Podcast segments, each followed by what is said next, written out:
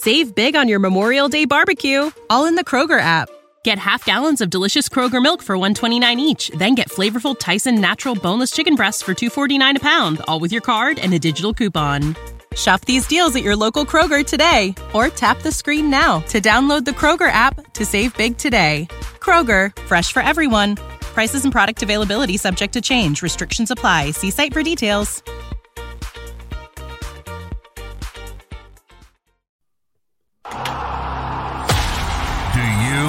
Green? Are you an ultimate Eagles football fan? Well, you're in the right place. Well, you're in the right place. This is Birds 365, hosted by the new Mac and Mac, Jody McDonald and John McMullen. Here we go, here we go.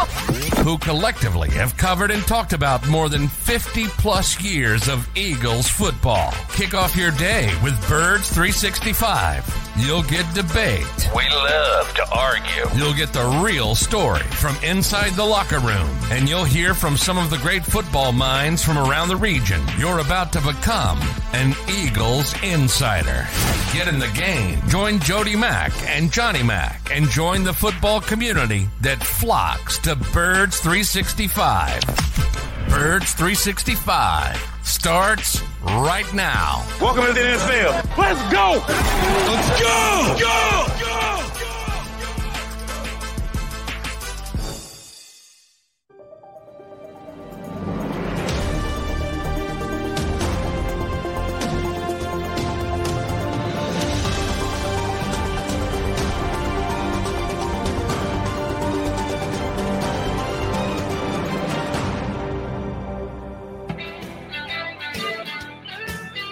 And a good morning, Eagle Nation. You got a Thursday edition of Birds 365 coming your way here on the JAKIB Media YouTube channel with the Mac and Mac Bros. Uh, key of Thursday being we are now exactly five weeks away from the NFL draft. Uh, kicks off on a Thursday night. Day two is Friday, and then they clean up the rest of their stuff over the weekend. Uh, yeah, it's still five weeks. Doesn't it feel like it's about five days away, Johnny Mark, or is that just wishful thinking on my part? I'm I'm way behind on the draft, so not for me. You know, Okay. because the Eagles You, made you need a, those full five weeks, huh? the Eagles made such a significant run. I mean, typically that's when reporters like us we gear up for the draft. Other teams, you know, you got plenty of time. Uh, you start to look at players, but you make that deep run, and you're like, "Oof!" Stuff goes quick, man. Um, but you know that's good. I didn't get a chance to see. I was busy yesterday during the day, the uh, uh, pro day at Ohio State, but I saw the highlights thereafter. I'm telling you, I'm going to be proven right. Uh, from before the season ever started, I said CJ Stroud is the best quarterback in this year's draft. And if he is not taken number one by the Carolina Panthers, they will have make, made a mistake. But that's just me. Uh, but that does not affect the Eagles at all because they already have their quarterback. The question is, when will they get that contract done? And that's something we'll be talking about for the next five weeks plus. It's going to go past the draft as well. Uh, but Stroud, Stroud did look good, but there were some other Ohio State guys, especially on the offensive line, that could absolutely. I like how you describe pro day highlights, Jody. Like, what, what, what, what are we learning at pro day? There, are no lowlights at the pro day. Is that what My- you're trying to tell me, my, Johnny? my, my favorite uh, pro day of all time is probably uh, is there was such hype over Johnny Manziel's Johnny pro Manziel, day. yeah. Remember that thing?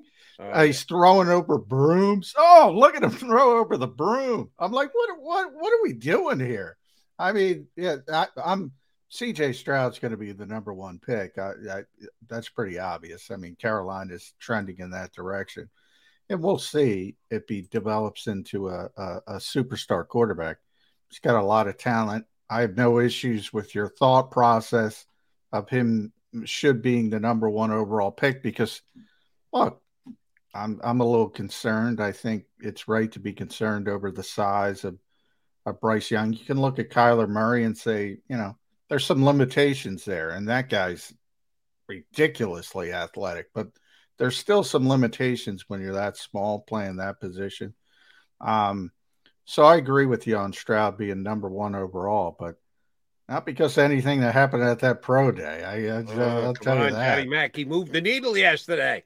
I, I agree with your general sentiment that pro days are overrated and uh, good luck trying to find so since they're controlled and the player gets yeah the scripted the scripted throws. I, I I I did see who scripted it. Was it uh did you see who scripted the throws? I forget. No. Uh, I'll I'll look it up.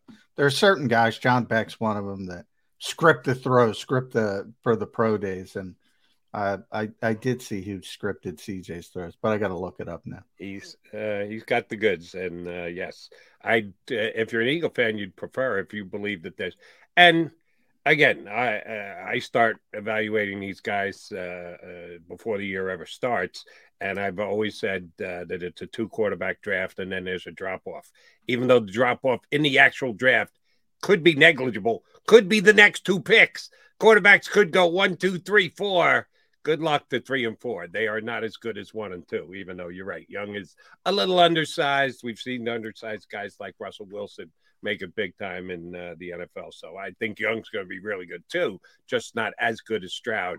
I don't feel nearly as confident about uh, either Will Levis or Anthony Richardson. But uh, like I said, we got five weeks to get there. And the only effect they truly have on the Eagles, and it's almost become a non effect, is that uh, a month ago, two months ago, while the season was just ending up, there was a question as to how many quarterbacks were going to go in the draft in the first nine picks. Would it be four, which would mean only five other players would be drafted, which would mean the Eagles would get uh, theoretically the sixth best non quarterback player? Well, that's going to be the case because the four quarterbacks are all going in the top uh, the nine picks. They may go in the first four or five picks. Uh, so the Eagles will get the player that uh, they're supposed to get. Uh, again, we're doing speculation on this now, and it's probably a little premature since we're five weeks out. You don't think there's any chance that Howie Roseman's going to trade up, do you? Do you think there'll be a player in that group uh, you and I talked yesterday. You talked extensively about groups, and the Eagles have groups, players in groups, and it changes from year to year. And they may target. Let's get one of these guys. You don't think they're going to move up, do you? I think it's. Much- uh, I do not think they're going to move up. I think it's much more likely if they do anything, they're going to go down. Uh, they want to add some mid-round picks. Um, I I look at that. Who would that player be to move up for? I just don't see the the huge difference. I I, I mean they they've sort of staked their claim at cornerback for the next two seasons at least. Doesn't mean they couldn't take a cornerback because you know we know Howie and luxury picks, and he's going to take who he thinks the best player. But um, if they like one of the cornerbacks, if they like one of the edge rushers, one of the defensive tackles, um, but I can't see them moving up. Um, and Bijan Robinson, my buddy Ed Kracz is desperately trying to get him Bijan Robinson. It's just not going to happen. People, stop, stop it. Um, you know, unless he starts balling, um, and and and then you have you can have a conversation but not a 10. And they're certainly not going up uh, to get a running back. Um, so, yeah, I would say it's much more likely that they go down uh, than up in the draft. But hey, you always leave that one sliver of a door open that they fall so completely in love with a player that they need this particular player. And again, it's way too early in the process.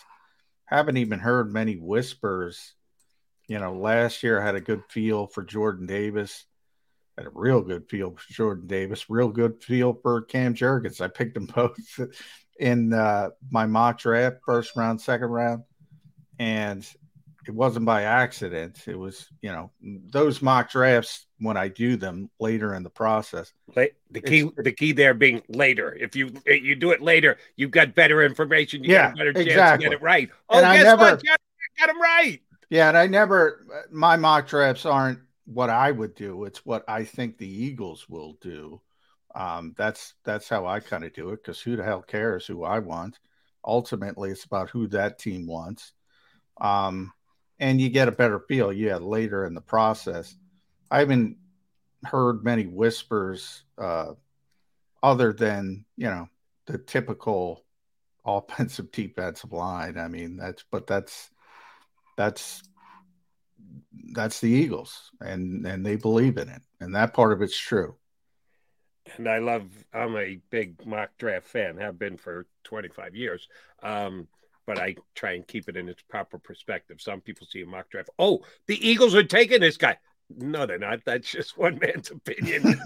Two and a half months ahead of time. It's just for conversational purposes and debate. It doesn't mean or lock the Eagles into anything and uh, anything, John. And I say five weeks out, and we are five weeks out from the draft officially today, is just that a quasi educated opinion that means nothing because a lot can change between now and the draft. All right, something did change in the NFL yesterday, at least the possibility thereof. Um, I asked you on Monday here on the show, is there any chance of a return of the Green Goblin to Philadelphia? We've seen a lot of guys leave this year via free agency. We've seen a couple very good Eagles retained, a couple of new additions that John's had a chance to talk to. They've been introduced to the Philadelphia media. I want to get his take on that in a second. Uh, but the one thing we haven't seen is an old hand coming back because the Eagles have done that before, brought back guys who had been here and left and give them another shot, a second run. Uh, and when uh, Jalen Mills was released by the Raider, uh, the Patriots, made some sense to at least debate and think about how he would fit in returning safety a position of need for the Philadelphia Eagles. And that didn't happen. Four days later, much like Darius Slay. In uh, Jalen's case, he actually got released and was on the open market for a couple of days, but ended up uh, renegotiating and re signing with the New England Patriots, who have said they're planning on moving him to safety, which is where he would have played for the Eagles. And he come back here. He's been playing corner the last several years for the Patriots. Did the Eagles miss out on the return of the Green Goblin? Um, I, you know, I, I, I don't think it would have been a bad signing if they signed him. Uh, but you know, he got probably too much money on his restructure uh, for what they're, you know, if you look at Justin Evans, uh, and I, I haven't seen his contract, but I'm going to guarantee it's for the minimum or maybe a little bit more. Um, with Jalen, he can make up to six million. So there's a, a, pretty big difference from the money standpoint. But you know, he, he knows how to play, very smart player, good leader. The Eagles know that. That's the you know that's important not you know it's not the first thing in line but it's something nice that you always like to have a good locker room guy. Um, and he's got that safety uh, corner versatility they like as well. They really like players like that. Evans has that. He played um, in the slot last year with the saints. They always look for those players those mirrored players as jonathan gannon used to call them. Avonte can do it.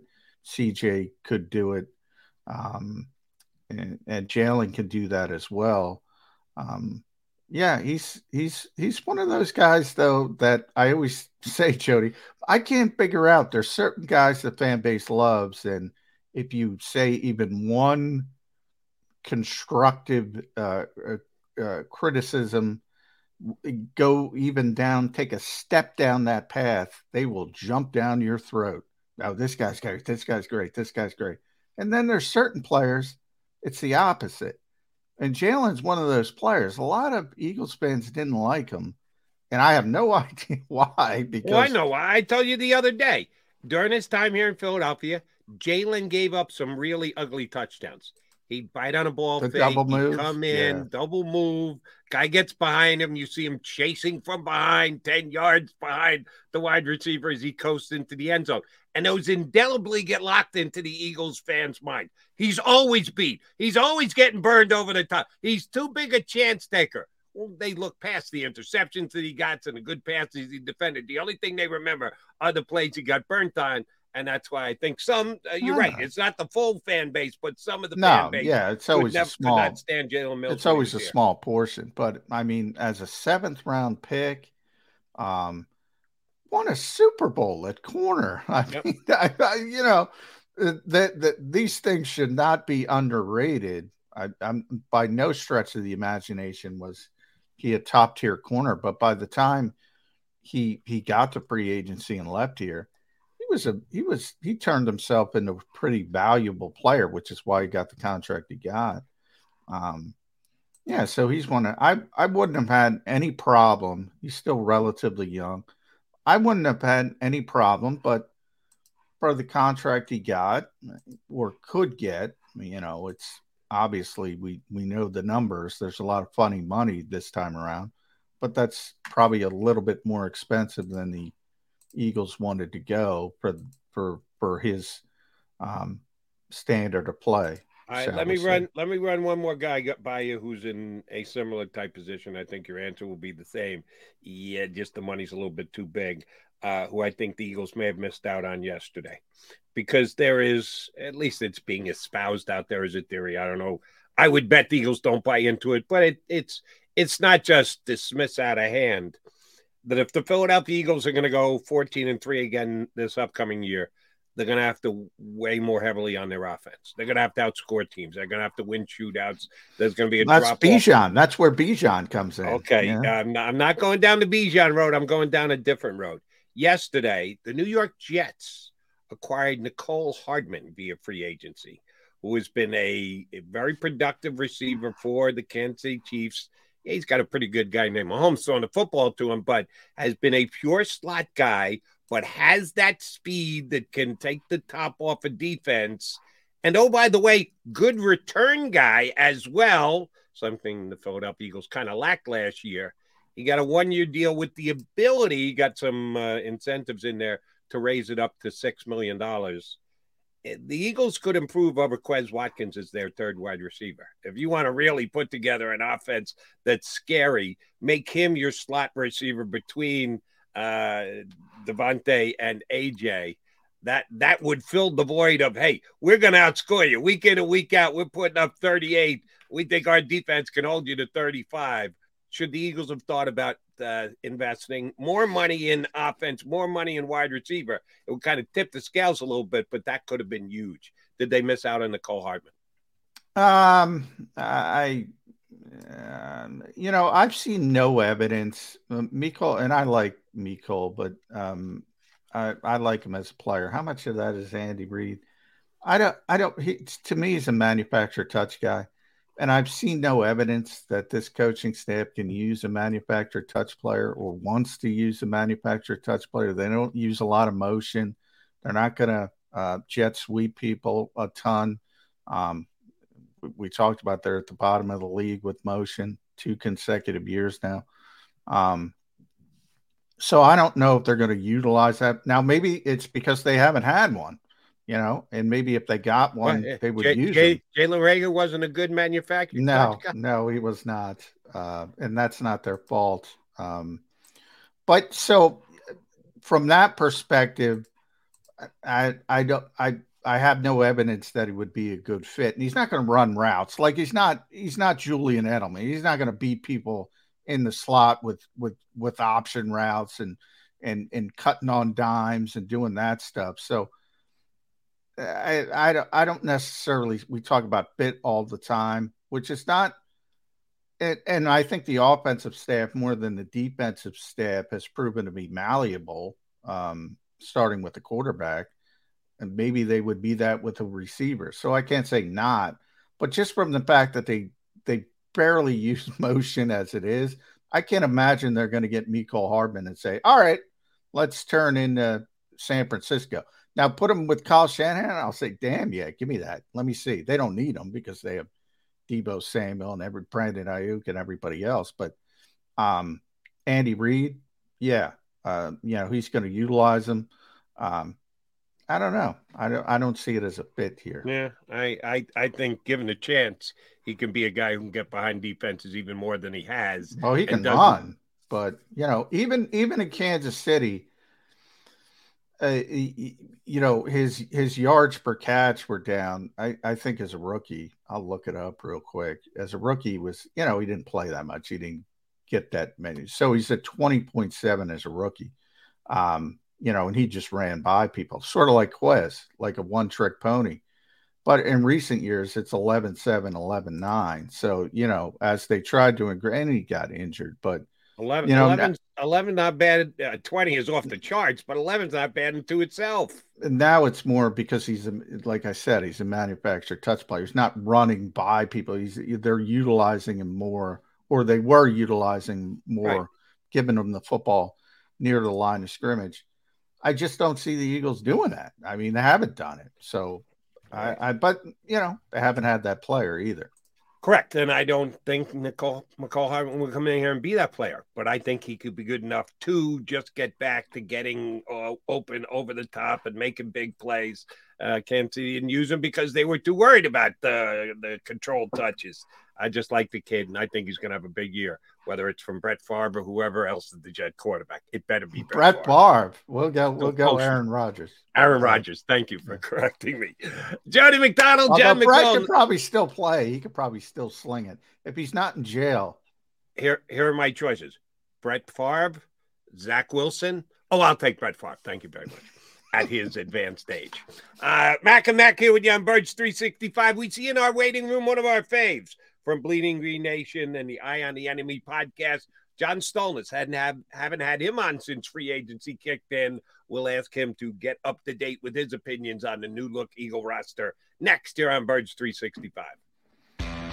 Go to get your game on. Go for the beers. Go for the cheers. Go for the hit and the hits. Go for the stakes and the stakes. Go to get your parlay on. Go to get your party on. Go for the scene. Go for the screens. Go for the gallery. Go for the win. Go to Ocean. Visit theoceanac.com to plan your visit. Imagine for a moment that you went to work today and when you came home, you were catastrophically injured. Your life and your family's life. That's what happened to union construction worker Mike Little. I was scared of what the end was going to be, but to be 100% honest with you, I knew I was going to be all right just by talking with Brian. In my heart, I just knew everything was going to be all right. Call the firm and find out why they say, We got this. Call 215 458 2222. Heading down the shore. Here, imaginations run wild and time stands still. Because here, you can find the best of the Jersey Shore all on one five mile island. So leave the old you behind and get lost in the woods. Wow.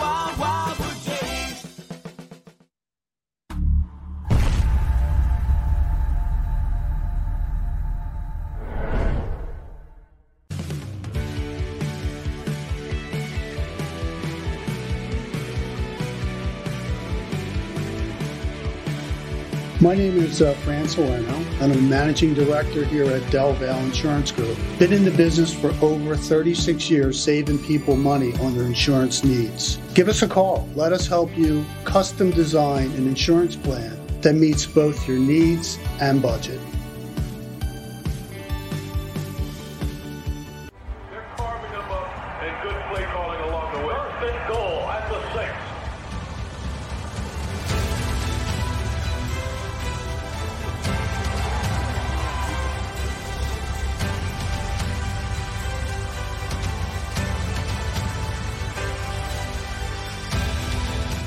Field of life, First Trust Bank is there for you.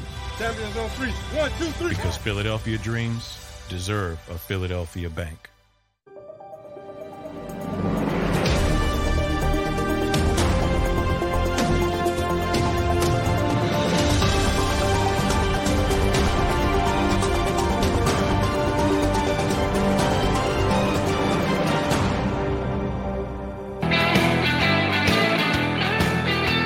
Thursday hang on Birds 365. We appreciate you streaming in with the Mac and Mac guys. Go ahead, hit that like button. You got to like it. John Stolnis. Of course, you have to hit the like button. Do so immediately. From Bleeding Green Nation and the Eye on the Enemy podcast, John Stolnis joins us. Uh, John, how you been enjoying free agency? It's been a ride, hasn't it? I mean, it's it, they haven't been quiet. It's been interesting. There's lots to talk They're about. Never absolutely. quiet, John. No, That's the beauty of this team. Yeah. Yeah. Well, let's start with CJ um, because that was probably the most interesting part. So I want to I, I want to give you three options and then fill in the percentages. Uh, okay. When you talk about C.J. Gardner Johnson and and what happens, uh, uh, number one would be he just overvalued himself on the markets. Um, Number two would be the personality. People have talked about that, the big personality. Maybe the Eagles got a little bet up with throwing Jonathan Gannon under the bus, tweeting and deleting, so to speak. Mm-hmm. Um, and then the third would be just we in Philadelphia overvalued the guy as a player because of the the interceptions and the splash plays. You know, it's funny. I, I think all of those things are a factor, and I, I, I would kind of weight them all pretty evenly. I'd say like a third, a third, a third, because I do think there is a, a fair amount to to all of that. Um, we were in such desperate need for a safety going in training camp last year when CJ GJ arrived. It, it, felt like, oh, we've got the last piece, we've got the final piece to the puzzle, uh, and he and he did make those splash plays, and and we've seen Eagles secondary players these last few years that have failed to capitalize on opportunities. So it was at least good that he was capitalizing on opportunities when they when they presented themselves. And then when he got hurt, it you know really seemed like it was a, pretty damaging injury. We were looking forward to him coming back. Reed Blankenship played pretty well in his absence, but uh, getting him back on the field for the playoff run, I thought was a was a good thing. But there's a chance we overvalued him because the need at safety felt like it was so great when they made the trade for him. So that's the first thing. The second thing is during the course of the season, we didn't hear a whole lot from Gardner Johnson in terms of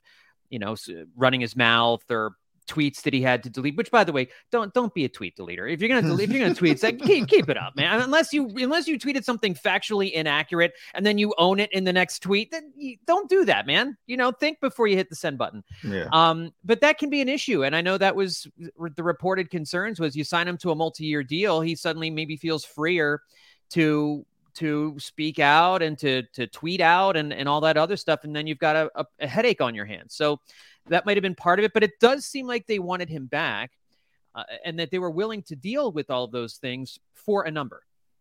And it certainly sounds like they have a certain amount of money allocated for the different positions on the field or the different spots on the field. And once he turned down their initial offer, they moved on to Bradberry and they moved on to, to Inking and Slay. And then even for eight million dollars on a one-year deal for for a team that's as cap strapped as the Eagles are, that's still a significant chunk of the cap for a player that maybe they are not 100% in love with. I think, I think if he were a a guy who they loved, they might have done that. But it does sound like that there was a little bit of pumping the brakes for eight million dollars for him.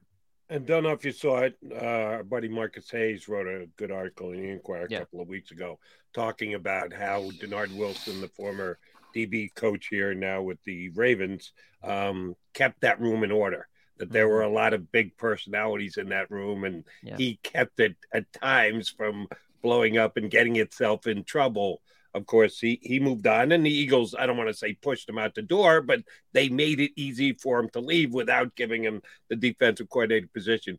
Do you think that was part of it? That they said, listen, we kept, we kept it under control. John Stolnis just said on Birds 365, it wasn't all that bad during the year. Eh, CJ didn't didn't blow himself up during the 17 game regular seasons. Well, maybe that was because of Dennard Wilson. Do you think the Eagles said, yeah, we we we walked the tightrope this year, and we probably wouldn't be able to do it again with CJ? Yeah, it's possible. If Dennard Wilson was laying on top of a grenade all season long, I mean, that's that certainly could be a reason why they decided not to bring him back. And that, you know, it doesn't. And, maybe they didn't want to saddle the new defensive coordinator with an issue like that as well. I mean, that's you know, if you bring Sean Desai in, the job's going to be challenging enough with losing all the players that you're going to lose, and if you're dealing with somebody who's going to make waves in in the locker room, that's that that can be an issue. I, I don't not knowing exactly what Dennard Wilson how he how how he handled CJ GJ last year. And I think CJ GJ understanding he was playing for a new contract, thinking he was going to get a multi year deal, was on his best behavior. So all those factors come into play. And, you know, it's it is unfortunate. It's head scratching. You know, would I have rather seen them bring CJ GJ back for eight million dollars than sign Fletcher Cox for ten million dollars or whatever it was that he signed for? Yes. But once the die was cast, it really couldn't it, it couldn't be re-rolled again. Um, we, but talking about the splash plays, and I'll bring the draft and Bijan Robinson because that was a story this week because he mm-hmm. was in for a visit. Um, people like splash plays; it makes sense, right? You know, fantasy football, touchdowns, interceptions, points, blah blah blah. But you bring up Fletch, there's some talk that maybe John they're uh, you know bringing back the band again. This happened in 2017. Maybe Howie's talked about his loyalty to certain players. Maybe goes a little bit too far. But you talk about the core four of this team, the so-called core four. You know, where are they? Jason Kelce, Lane Johnson, Fletcher Cox, Brandon Graham, offensive line, defensive line. Not as sexy, but this entire sort of foundation of this era of Eagles football, which is pretty good. Mm-hmm. I know people are disappointed there aren't more Super Bowls, but think about that. There's only one in franchise history. Um, it's a pretty good group as a whole. Why did why does every spring everybody go down that route? Uh, is it just human nature? To um Brit to to value the the lines or to yeah, no no I'm saying the the the splash plays, whether it's oh, CJ's oh, oh. interceptions, whether it's Bijan, you know, mm-hmm. th- dreaming about what he can add to this offense versus the sustained sustained success of what the Eagles do, right? Building on the offensive and defensive lines. Yeah, no, and because the splash plays get the attention, that's what gets the highlights. That's what you remember from from a season. And to be fair, in in past seasons, before really AJ Brown and DeVonta Smith got here, the offense was exceedingly difficult to watch. Went, in, in the last couple of years of Carson Wentz being here, it was pulling teeth moving the ball down the field. It just felt like it was such a struggle to get anything happening. And so there was a there was a severe drought of splash plays. And on defense, if you're not getting splash plays, defenses typically are on the field for a really long time unless you've got a front four like the Eagles had this year where you're sacking the quarterback and, and you're able to get the ball back that way. But the splash plays a lot of times are are what separates the great teams from the the middle of the pack teams. You know, look at the Giants. The Giants, they can kind of move the football, they, but there's a cap on how good that offense can be with with the talent they have there. Whereas with the Eagles, they can jump and all of a sudden you've got Jalen Hurts connecting 65 yard. I mean, look in the Super Bowl when the Eagles were down eight. All of a sudden, you hit DeVonta Smith for a big splash play to get you down to the down to the one yard line, and all of a sudden you're in business. So the splash plays are really helpful. But you're right; they are predicated on stability along the line. So I'm a big balance guy in life just in general, balancing all kind. And I think you need to you need to strike a balance in football with having enough players on your team that can generate the splash plays, but also making sure that you're not doing that at the expense of making sure your offensive lines and your defensive lines have depth, that they're consistent, and that they're stable. And I think the Eagles are trying to walk that fine line with a very with very limited cap space this year, and they're going to have to hit some hit on some guys in the draft to fill both of those roles. I think you're going to need to find a, a, a, couple of draft guys that can make a splash play, and you're also going to need to help you with depth and get some guys who can can be consistent performers down the road. JS, it's I know it's kind of boring. You were talking about how splash plays grab everybody attention. Oh, we all agree on that. And signing someone from another team always grabs attention. Just retaining your own players isn't near as sexy as taking someone off someone else's team. And they've uh, brought back some very good players. And that's why I still think they're the favorite to go to the NFC. But they've lost players and others as well. What's the biggest loss the Eagles have suffered so far this offseason, in your mind? I, I think it's Hargrave. I don't. I don't think there's a whole lot of debate about that. I mean, it's funny. I wrote about this this week. Uh, you, you, would think that losing a running back that piled up 1,200 yards and 11 touchdowns on the ground, more people would be talking about that loss. But people seem to be okay with Miles Sanders leaving, and I'm, I, you know, I feel like behind this offensive line and with the with the, the offense this team has, I, I'm I'm not overly worried about it. So I feel like Javon Hargrave, you're you're asking Jordan Davis and Milton Williams, and I guess to a degree Fletcher Cox as well to pick up the slack for for Hargrave, who in the in the year the three years he was here was a monster in the middle, getting to the getting to the quarterback at the defensive tackle position, and those guys are really rare. There's a reason he was the number one free agent on the market this offseason. Um, it really hurts that he went to San Francisco because, as we saw in the NFC Championship game, if you stop Bosa, you can largely slow down the 49ers defense. But in that case, now you've got a guy in the middle who generates his own pressure. He doesn't rely on the edge rushers crashing and just cleaning up the trash. He creates his own pressure in the middle of the field.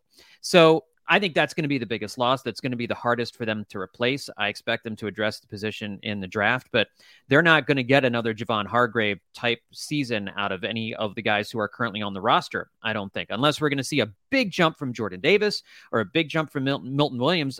I don't see it. I don't know how they replace it. I don't know what they do scheme wise to make up for that, but uh, they're going to have to figure that out because him, them losing him, I think, was by far the biggest loss. Uh, silver lining. I'm going to play devil's advocate a little bit. Um, the Eagles aren't good against the run in general, um, mainly because they don't care about the run. Right. Um, and they're probably right for the most part. I always joke nobody cares about the run, offensively or defensively, until, until Isaiah Pacheco goes for what he did in the second yeah. half of the Super Bowl. And, then all of a sudden, people yeah. realize, oh, oh, maybe we should stop the run. Yeah, yeah. As good as Javon was as a pass rusher, he wasn't a good run defender um, right. as a defensive tackle. So there's no way. I mean, I put Jordan Davis aside; he's got to be a, a better player, but he plays a different position. Milton Williams is going to be the guy to get a lot of Javon Hargrave's snaps. You're not going to be the same pass rusher. He's just not. Even with his athleticism, as you mentioned, put Aaron Donald to the side. I mean, Javon's in the conversation for being the best interior pass rusher in the NFL. You're not going to get that from Milton Williams. Yeah. He's probably going to be better against the run, and, you know, if my linebackers are Nakobe Dean and Nicholas Morrow and my edge rushers Haason Reddick, who looks like a wide receiver when you see him standing there, I mean, maybe having somebody in the middle can muck up the running game a little bit. Maybe it's a little bit more important than we think. Uh, am I going too positive there?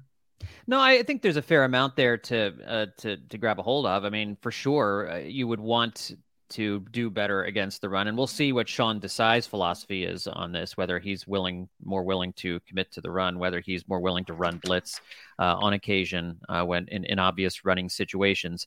The the problem with with doing that is that at least with Jonathan Gannon's defense, it was almost totally reliant on the front four getting pressure on the quarterback. If they weren't doing that, offenses had little difficulty moving the football on on Jonathan Gannon, at least until they got into the red zone. And generally speaking, against the non-elite quarterbacks, they were able to to hold teams to three points or get the splash play, like we were talking about. Um, but I think if you don't have that front four generating that kind of pass rush and pass rush, and Jonathan Hargrave, Javon Hargrave was a huge part of that. It, I, I'm it's little it's going to be harder to see how they can generate the sacks that they were able to generate last year. And that was such a huge part of what they do. And this defense is still very incomplete. I mean, I don't think we've got our starting linebackers yet, both of them anyway. I know i Mara will see exactly what his role is going to be, but I know maybe he's the starter, maybe he isn't. The safeties, I think there's still a lot of work to be done there. So we don't know exactly what this is going to look like yet. But I think you're right in that you might get some better success against the run. But in order for this defense to really work, unless Sean Desai is going to change things up and, and blitz more or, or have some more exotic uh, uh, uh, plays uh, with the defensive line, they're going to struggle to generate pass rush without Javon Hargrave in there, at least up the middle. All right, JS, let me give you an alternative to your Javon Hargrave biggest loss theory, which is probably right, but uh, I'm just going to go in a different direction. Certainly, he's the best player that they lost. Uh, I'm a huge yeah. Edwards fan. I love Nakobe Dean, CJ GJ was a talented player. All other things aside, here's what I'm nervous about. I think they could miss Shane Steichen, the play caller, more mm. than anything else, comparing one season to the next. Uh, sorry, Brian Johnson, uh, you may do a better job than Shane Steichen, but I haven't seen it. We haven't seen it in the NFL level. He was an okay play caller on the collegiate level. That's different calling plays in the NFL. Um, that scares me a little bit going into the season, and I think they might actually have a tougher time replacing Shane Steichen than any of the players they lost. Am I overreacting? I think that's fair. I think I don't think you're overreacting. Um, I do take some solace in the fact that this is Nick Sirianni's offense, and you know a lot of times the game plan is is put together with at Sirianni's direction. Now you're right; the the in game play calling is a huge part of it, and there's a reason Shane Steichen was was highly sought after sought after, and why I think most people believe he's going to be a very good head coach in the NFL is his ability to call plays. He really did seem to have a rhythm all season long, knowing how to use Jalen Hurts and when to use the run, when to dial up the big play. So, yeah, that's a huge question mark whether or not Brian Johnson can do it. I, I do think that, you know, it may not be beautiful right off the bat. If there's going to be some growing pains. Um, but you know, at the end of the day, I I'm not as worried about it. I don't think maybe as as you are, or maybe as some other people are, because I think Johnson seems like a, a very competent coach. Um, the, I know the obviously the quarterback trusts him, Nick Sirianni trusts him, and it's a collaborative effort at least up until game day, until you know once once that uh, once the ball kicks off and they start uh, they start calling plays, and I'm sure Nick Sirianni is in the headset with suggestions and whatever. So, you know, I'm, this is one of those wait and see things for me. I'm willing to let it play out and um, you know kind of see how it goes. But it's a concern. There's no doubt about it. Whenever you lose a guy who was as talented a play caller as Steichen, there's no guarantee you're going to get somebody who's as good on the other side of it. Yeah, and I've mentioned that before. I agree with Jody. I think people underestimate how good Shane was. He just has a feel for it. But I mm. will say this I'm not as concerned because the Eagles are just going to out talent people on the offensive side of the ball. I mean, mm-hmm. they have mm-hmm. so many playmakers. The offensive line, if it's not number one, uh, with the move away from Isaac to Cam Jurgens, still going to be top five. It's still going to be one of the best offensive lines in football. We'll see how the backfield shakes out. In in theory, if he could ever stay healthy and maybe it's time for Rashad Penny to get some luck and and and he does stay healthy. And I think he would be an actual better fit if he could stay yeah. on the field. Now that's a big if. They might draft somebody. I think any running back is going to be relatively effective behind that offensive line. So we'll go back to the defense, John. There are more changes on the defense. We talked about Sean Desai.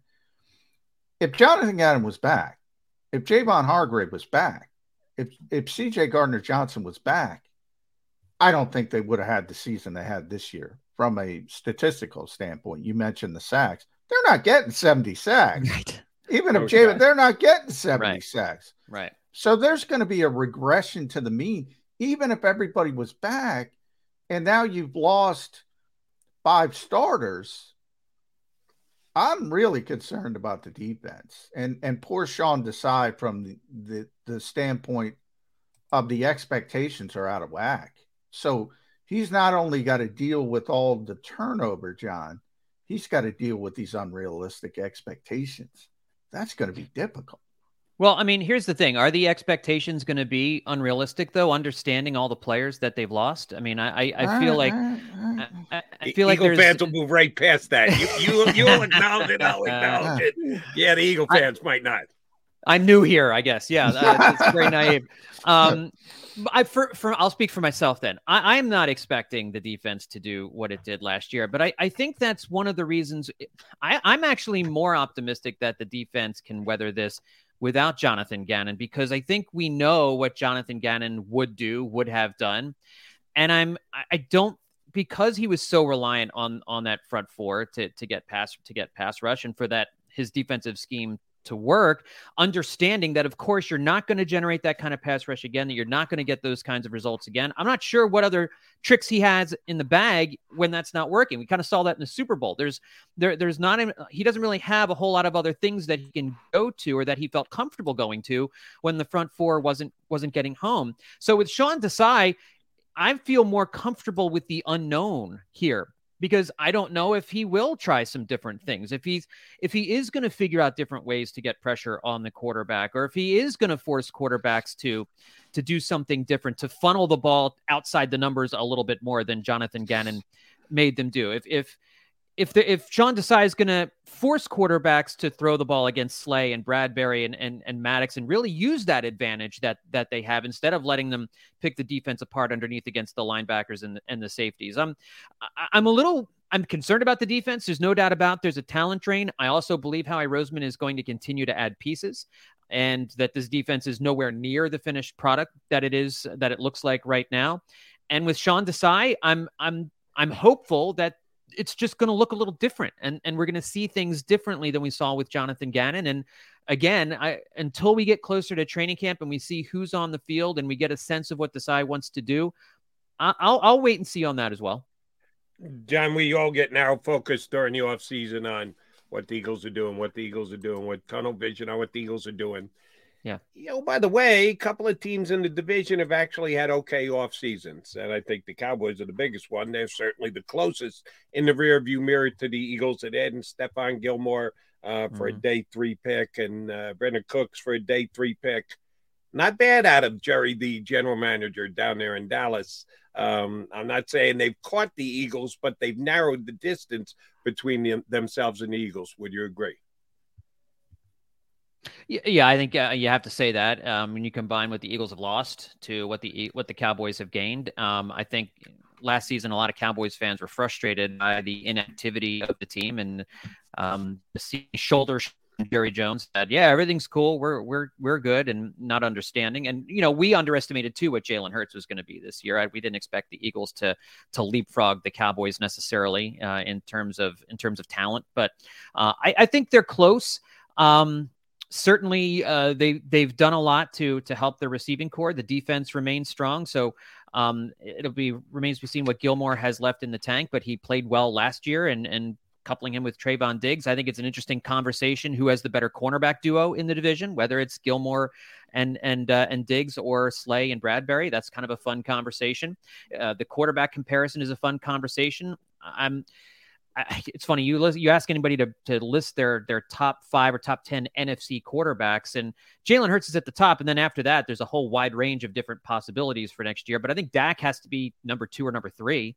So uh, there's going to be that that closeness between these two teams. There is absolutely a scenario where the Cowboys leapfrog the Eagles this year. I mean, we've seen that in this division since 2005 that yeah. you know teams don't don't win this division two years in a row. So I don't think they have, and I think the Eagles will continue to add um, this this offseason and remain the better team with the more competitive roster.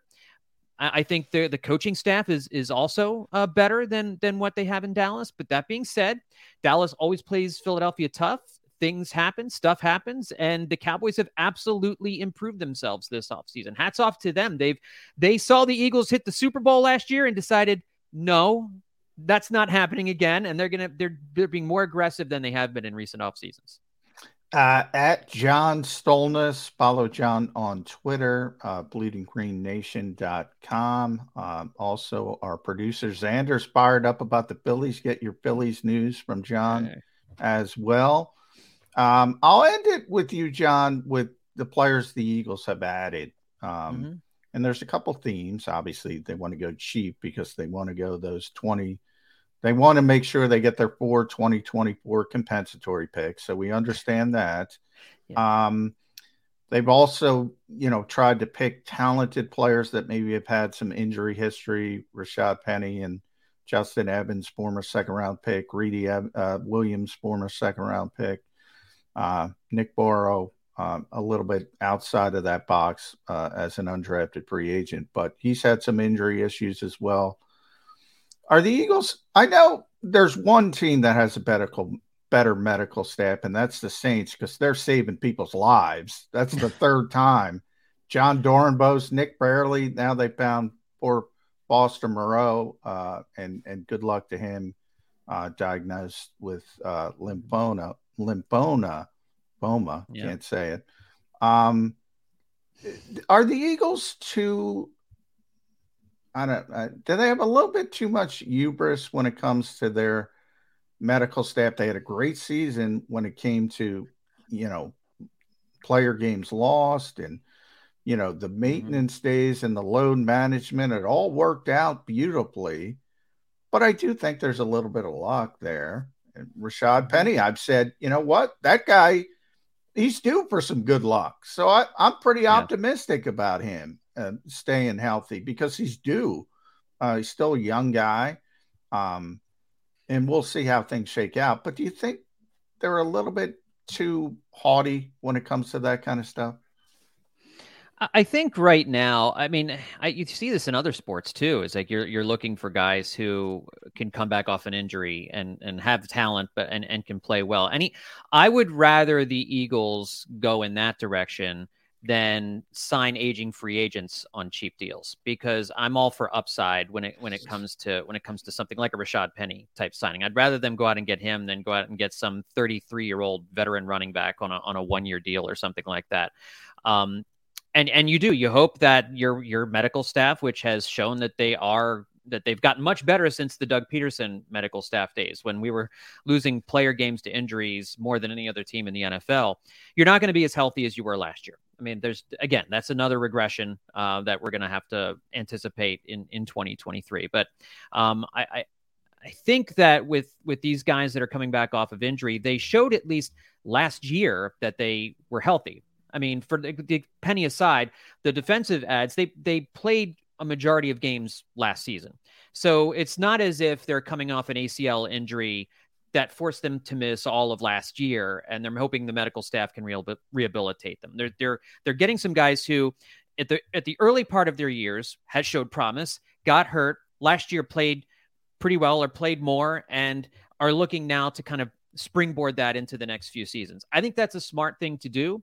Um, you hope that these players, I think the idea is these players are coming in healthy and then you're just trying to maintain them through like you said load management through through workload and for all the hemming and hawing and hand wringing last year in the summer about how little the eagles were practicing yeah. they emerged as one of the healthiest teams in the nfl so i think they've earned a little bit of that trust with these guys and you know we'll see how it shakes out but i think it's a smart way to build a team when you've got cap issues js my last question to you is a two-parter and we've had you on Birds 365. I've had you on my other shows. I don't know that I've ever addressed this with you before. Roger Goodell signing a contract extension with the National Football League. Is that good for the Eagles? Is it good for the National Football League? Roger Goodell is one of those lightning rod kind of guys who people seem to have a strong opinion about. I do. I've shared it before. I'll share it again mm-hmm. if need be. What's your opinion on Roger Goodell and the NFL staying under his auspices for the next uh, additional six, seven, eight years? Well, if you're looking at the business side of it, I get it. You know, the NFL has never been healthier. It's it's never been stronger. I think he's completely tone deaf when it comes to PR, when it comes to handling um, player suspensions, when it comes to you know, how how much time does Calvin Ridley get suspended for versus Deshaun Watson? And you look at the the, the comparison and the of this of the the things that they did. I mean, it's just it's it's hard to wrap your head around some of the decisions that are made by Goodell and by the front office and uh, and, and league officials and um, there certainly are things that uh, about the NFL that that I don't I don't like the way they they handle a number of different issues from a, from a front office standpoint. As far as the, the how it affects the Eagles, I don't I don't know that it whether it's Goodell or another commissioner, whether or not there's a, a real impact on Philadelphia in particular. But uh, if there is, happy to hear reasons why. But uh, yeah, if any any commissioner, I'm trying to I struggle to think of a commissioner who would be any better. You know, Major League Baseball's commissioner is is kind of the same way. These commissioners are all in the pockets of the owners. They don't look out, generally speaking, for what's best for the sport they look out for what's best for the owners of the sport because they're hired by the owners. Yeah. And so it, it's yeah. it's it's hard to it's hard to say. Well, if it's if it wasn't Goodell and you get this guy in there, they're they're going to be the the the bastion of what's best for the sport. I just don't think it works that way. That, and, that's and, true, John. It's like everyone says he's terrible. Insert name. Well, who's not going to be terrible? In that? he's not going to be terrible. Yeah. yeah. Yeah. It's just the nature of the beast with that job. I mean, if you really had a commissioner of a, of a sport should be an ombudsman. They should be that a person who is looking out for what's best for the sport, whether that's in the best interest of the owners or the players association or the fans. That's just not how it works. No. I think we all understand that. So, yeah. And I was glad to hear you say uh, it's not everybody hates Philadelphia because uh, I get enough of that on the phone. Oh, Goodell well, you know, he doesn't like the Eagles. Yeah, yeah I, and, I, and I, I will. What other than because you say so? Oh, I don't know. He just doesn't like the Eagles. Yeah, I, get... I, I will, and I hate when I have to defend Roger Goodell, but what one of the things which I think most people don't understand, especially when it comes to punishments, because those are so high profile. You mentioned Calvin Ridley. Some of the punishments are structured like the gambling punishment. That's yeah. collectively bargained. There's no wiggle room. Whereas the personal conduct issues, there's wiggle room. So, you know, and and I get it. You know, fans will say, "Well, Calvin Ridley gets suspended for a year, and so and so with domestic violence." That's not Roger's fault. I hate that it's one is structured, one is not, and I I don't you know the the union and the league have to get together to fix that.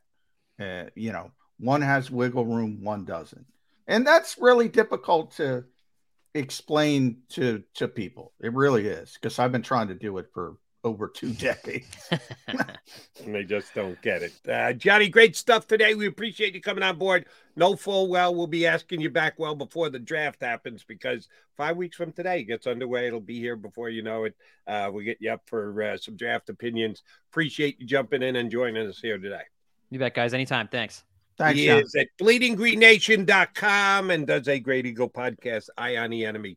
John Stolnis here with us on Birds 365. All right, Jody Mack coming back a little bit later. We'll get a uh, more national view.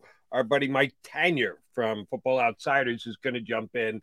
McMullen and McDonald coming back here on Birds 365 next. Go to get your game on. Go for the beers. Go for the cheers. Go for the hit and the hits. Go for the stakes and the stakes. Go to get your parlay on. Go to get your party on. Go for the scene. Go for the screens. Go for the gallery. Go for the win. Go to Ocean. Visit theoceanac.com to plan your visit. I get scared sometimes. Of a lot of things. Joining in, Decisions, the dark. the dark. But I once heard someone say, But as I always say, it's okay to be afraid as long as you face the fear. and keep moving forward. Wherever you are in life, count on the name trusted in insurance for over 80 years Independence Blue Cross. Is the best vacation one that you find or one you get lost in? One that takes you to new heights or reminds you to go with the flow? To get your feet wet and your wheels spinning? One that lets you find your own rhythm or get carried away? Find the best of yourself. Get lost in the woods. Plan your stay in the Wildwoods today. Plan your day with confidence. Keep the umbrellas on hand. With Action News and AccuWeather. Numerous tornadoes. Your go to team when severe weather strikes. The water is still rising. Keeping you prepared wherever you watch. Action News and AccuWeather, the team you trust. We all know that taxes are just part of life. It's true during our working years, but also in retirement. But what you might not know is up to 85% of your Social Security benefits might be taxed. Our team at Thrive Financial has helped retire thousands of people across the Delaware Valley by asking questions they never knew they needed to ask, including how their Social Security benefits might be taxed. It's time to be proactive on taxes. Get your Thrive Retirement Tax Playbook today. As a hardworking American, you've never experienced how tough life can be until now. A catastrophic injury while working on the job.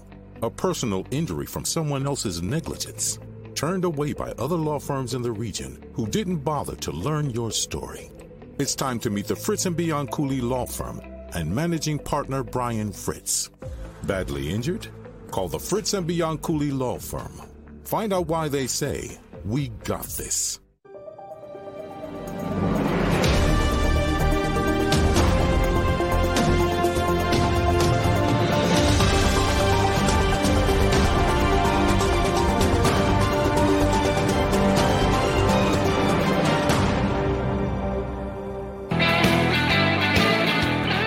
McMullen and McDonald here with you on Birds 365, your Mac and Mac guys. Uh, appreciate everybody streaming in and commenting on our stream. Some of you guys make me laugh. Some of you guys just make me roll my eyes.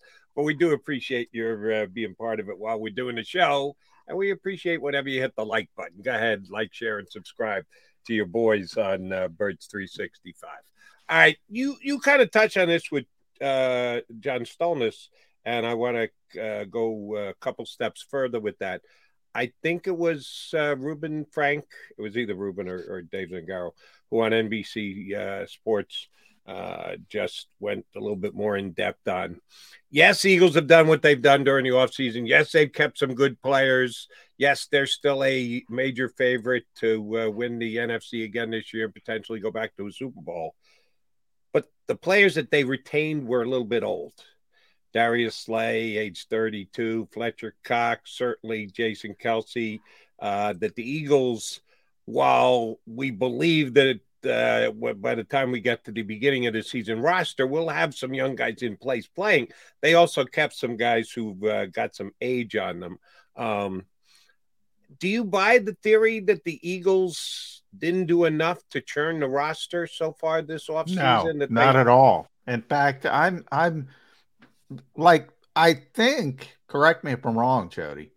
I think the Eagles won the NFC Championship. I think they were in the Super Bowl. I think they were within, you know, uh, tied uh, with 10 seconds to go. Tied with 10 seconds. They're pretty close in that game. I, I don't think when you need mealtime inspiration, it's worth shopping Kroger, where you'll find over 30,000 mouth-watering choices that excite your inner foodie. And no matter what tasty choice you make, you'll enjoy our everyday low prices, plus extra ways to save, like digital coupons worth over $600 each week. You can also save up to $1 off per gallon at the pump with fuel points. More savings and more inspiring flavors make shopping Kroger worth it every time. Kroger, fresh for everyone. Fuel restrictions apply. Save big on your Memorial Day barbecue, all in the Kroger app. Get half gallons of delicious Kroger milk for 129 each, then get flavorful Tyson natural boneless chicken breasts for 249 a pound, all with your card and a digital coupon. Shop these deals at your local Kroger today or tap the screen now to download the Kroger app to save big today. Kroger, fresh for everyone. Prices and product availability subject to change. Restrictions apply. See site for details. There's any evidence that you should again this is the sam hinkieization of philadelphia. I mean everybody's oh you didn't win uh, uh, uh you got to start thinking about 2025 and 20 what, what the hell are you talking about? This is still the best team in the nfc yes there are people closing the gap. I would say dallas and and detroit most notably. Um, but i still wouldn't put them ahead of the eagles everybody knew, including the Eagles first and foremost. Howie Roseman told it to you if you were listening. We're going to lose some players, but that doesn't mean they can't compete. They already had this plan into place. We're going to go. Yes, they have to ultimately be right on Jordan Davis and Milton Williams and Kobe Dean and Cam Jurgens. And we'll see if they're right or wrong.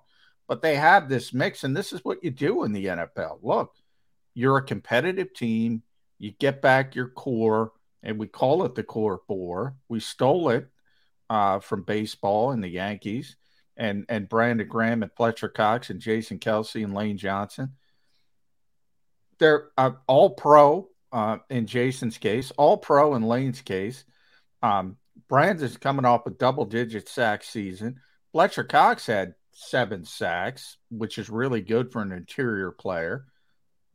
Why the hell are you moving on? You got you you saved four million bucks on Fletcher Cox. You saved money on Brandon Graham.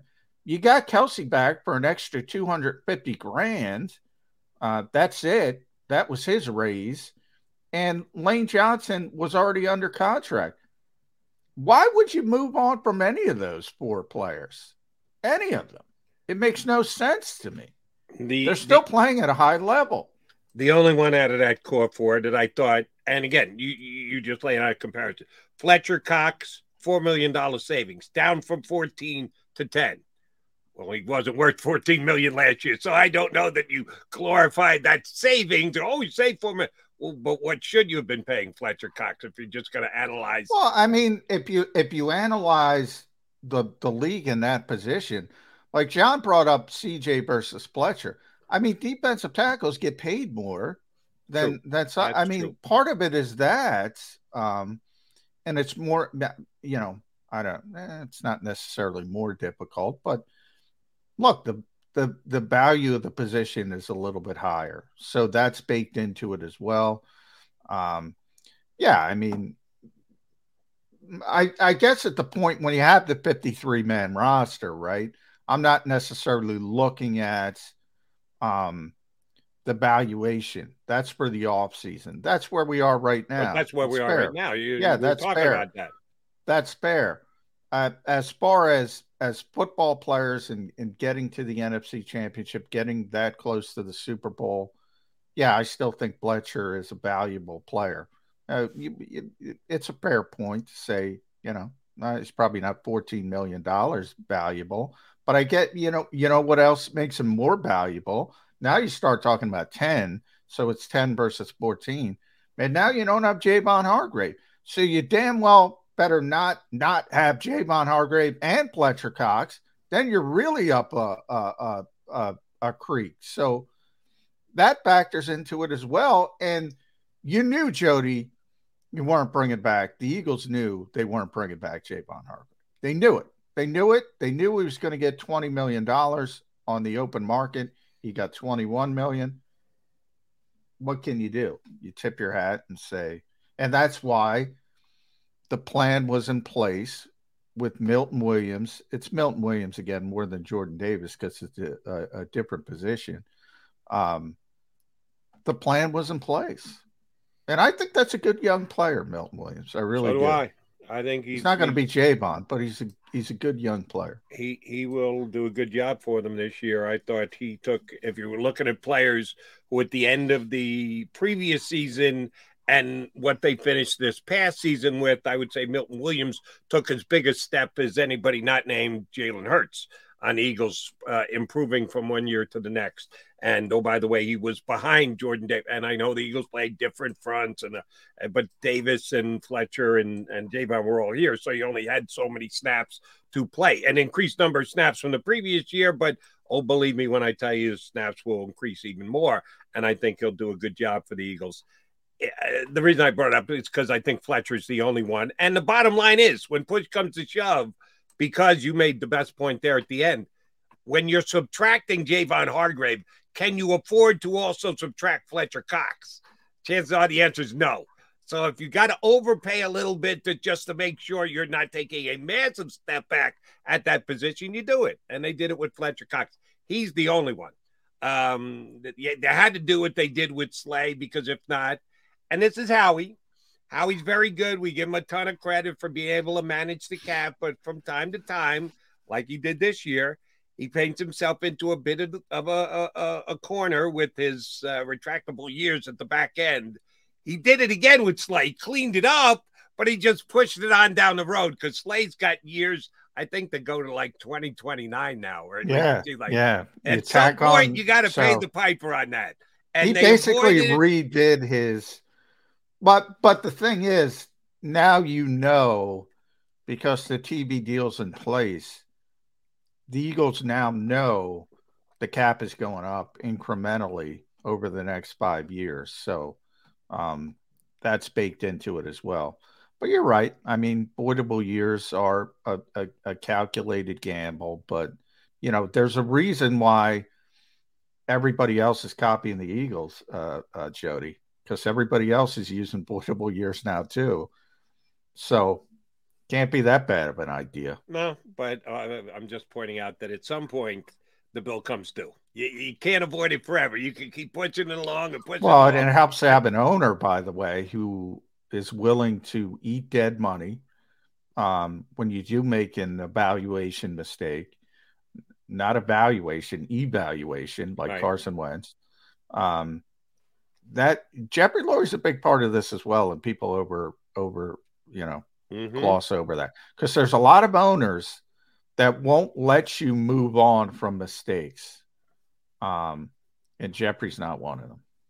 No, he's uh, he gives Howie Roseman a lot of uh, rope to play with uh, to keep the Eagles in the best uh, cap spots that they are, and um, he's done a, a good job again this year. But again, and and I think I, eh, maybe I don't know the numbers well enough.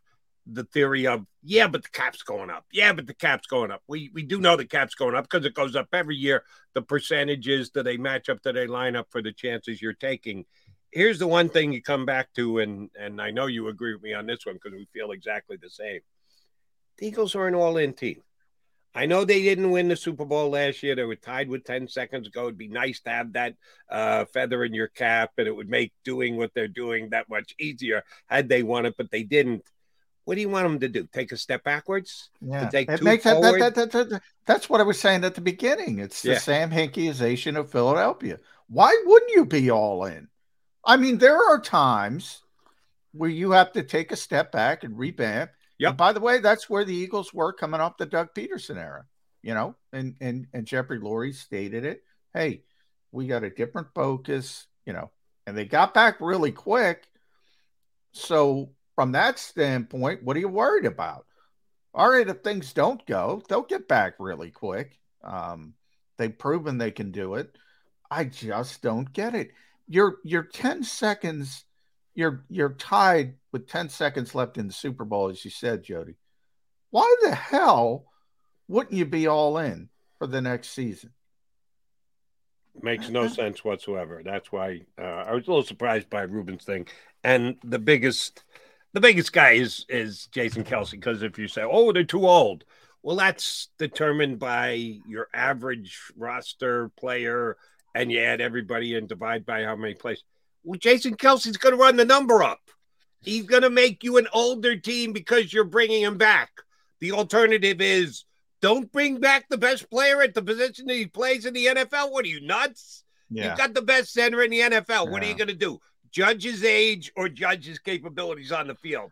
Oh, I think Well, I'll judge and- his and- and- capabilities on the field. we heard that argument with some people um uh you know well maybe you bring isaac back i mean i love isaac sam i mean come on right you know with all due respect uh jason kelce can do what he wants um and if he wants to come back the eagles are going to welcome back with open arms now at some point yes there's going to be a decline. There's going to be a significant decline. Maybe he gets out before then. It happens to everybody. But I mean, he was, if he wasn't the best center in football, he was number two to Creed Humphrey, uh, who you also saw in the Super Bowl last season.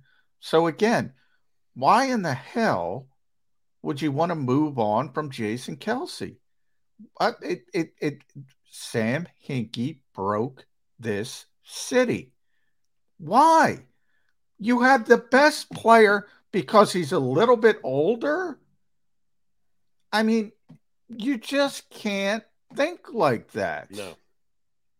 And and and you know, I'm with people. I always say it. You know, better to give up on a year a player a year early than a year late. All that stuff, but not when you're a contender. There's also uh, spots. You know, if you're the Chicago Bears, who we talked about a lot over the past week or so, they're in a different spot than the Eagles. They're rebuilding. All right. So they don't want a 35 year old anything because when they do get good to be in a position to make a run, those players aren't going to be relevant. Right. There are different spots. So I get it from the Sixer standpoint back in the day. Yeah, they were tanking. They don't want anybody with any credibility, anybody helping them win games. That's a different spot. When you're a significant contender, you don't think like you're the Sixers tanking. And too many people think that way. It's bizarre to me. Makes no sense whatsoever. And that's why I was a little surprised uh, by those that were suggesting, yeah, but they didn't get younger during the. No kidding, they didn't get younger because they're still trying to win a Super Bowl. And they've got players that a year older are as good as anybody else at their position. So you're not just going to cast them aside or move over or, or churn your roster because, oh, we have to get younger as an entire team. No, you don't. And they, they didn't like I said, the only one who I thought got overpaid by a little bit, I'm not saying, oh my God, what the hell were they think of re signing him, was Fletcher. I, I don't think he's a $10 million player anymore, but when you factor everything in that they lost Javon Hargrave in the same offseason, yeah, they probably had to overpay him. Kelce, no. Slay, no. The guys that they brought back. Now, here's one thing I will say about uh, the corners. And, you know, I, I was on Bradberry's bandwagon when he was still wearing giant blue, as a matter of fact. If those guys both get old fast at the same time this upcoming season, that that could hurt. That could hurt. And I'm not saying I'm projecting it or predicting it. You want a prediction out of me? I think they're both going to be top flight corners again this year, and the Eagles are going to be good with it. But at corner, sometimes you do see that drastic drop off just from one year to the next. Uh oh, he got old fast. The Eagles can't afford that at corner. They made a commitment to both of those two guys, at least financially, that uh, they they need them to stay at that high level, certainly for 2023, if not 2024. If there's one spot where I say, all right, they're out on a little bit of thin ice, not telling you it's going to crack. I'm just suggesting if it does, uh, you're in and, trouble. And, and, by the way, our our buddy Dave Zangaro got the uh, numbers for both Slay and and and Bradberry's contracts. Very very team friendly. Um, It- so is it or or aren't they? oh, Again, they I, are. I read the I read the same article you you did. Team friendly now, but if Slay all of a sudden gets old this year, they're back in as bad, if not a worse position going forward with dead money on the cap. Like I Well, said, they got the well, yeah, but- years going to 2029. That's team friendly now, but team friendly can turn into team ugly pretty quickly. if yeah, but I, I, I, I mean, look, it, it, it, you're, you're right, Jody. I mean, if anybody goes in the toilet as a player, uh, it, it, it's bad news. But it doesn't change the fact that the contract is team friendly. So, you know, Carson Wentz, I, that's the best example. That was a good contract by the Eagles. They got the player wrong. They got the, the, the player went in the toilet. But for where he was at the stage of when they signed that contract, I will argue to my dying day that was a good contract by the Eagles. Uh, but they Right, but misevaluated the player. Now, in Slay's case, we've already seen he's played for years. He's not going to break down mentally or anything like that. He's just a really good player. It's a matter of, all right, does he hit the wall from a physical standpoint, age, and all that? But they can get out of it in two years. And by the way, the one thing Dave didn't get, and and I'll try to talk to him and, and see what the deal is, because I think he described it as a guaranteed option bonus in 2024. Now, I've mentioned this. What does that mean? Whose option is it? Is it the team's option? Is it the player's option? Is it the third day of the league year that the Eagles can just wipe their hands of it? Um, you know, and there'll be some cap implications there. But I think that's a very important part. We still don't know. But if we if we start this process and the guy's making 17 and a half million a year with a 26 million cap hits, and he ends up, you know, getting a signing bonus of 10.12 million um, for this year, you're knocked down from where he was, and you get all that cap space. They generated, I'm trying to find the exact number. 14.23 million of cap space. yeah, they had to. I, I mean, yeah, that's that's a good deal from the Understood. perspective. But where I think you and I separate just a little bit is when when you get the details of a new contract being done, either free agent signing or an extension like it is in Slay, you absolutely put forth an opinion on is this team friendly, player friendly? Who got the better of it? Where does it position them? And on that given day, you can absolutely have a winner and a loser. But then the evaluation goes on. You, you can't just say, because the day you signed it, it was team friendly. That makes it team friendly forever. No, it doesn't. You, then, then you actually have to play. Then you have to actually evaluate. Then you have to actually look at the long range effects of it. And you can say, well, that didn't quite work out the way it was supposed to. Well, Like no, and, and and and that's why I said that's where we differ. I mean, look, there's a cost to doing business in the NFL. I mean, there's a that that that. I mean, you have a good quarterback, a Pro Bowl quarterback, you got to pay him. Now, does that does he turn into a bad quarterback like Carson Wentz afterwards? It- it- you you really have to find it. You really have to struggle to find a collapse like Carson Wentz. So that's sort of uh, an outlier. But I mean, it happens. We saw it happen. We saw Mhm. it happen here. I mean, Darius Slay's a five-time Pro Bowl cornerback. Um, it, uh, there's a cost of doing business with a five-time Pro Bowl cornerback. There's a cost of doing business with a second team All Pro cornerback like James Bradberry. Um, you're not going to get those guys for $5 million. So, in case that they do crap the bed in the future, which probably isn't going to happen, as we both agree with. Um, but if it does, yeah, I, it doesn't change that. At the, the you, there, you have to do business in the NFL, and you're not getting five-time Pro Bowl cornerbacks for five million dollars. I mean, that's just not how it works. So, I I can't. That's why I don't see that side of the argument. If you get the evaluation of any player wrong, whether it's a draft pick, whether it's a veteran, whether it's a free agent signing, it's not good. But that to me is a different conversation than the valuation of a player in the moment. That's what I, I think the general manager has to be judged on both. Uh, well, I they do. think They are. separate church and state. I think you got to bring them together at the end of a contract. You got to bring them together and say how'd it work out.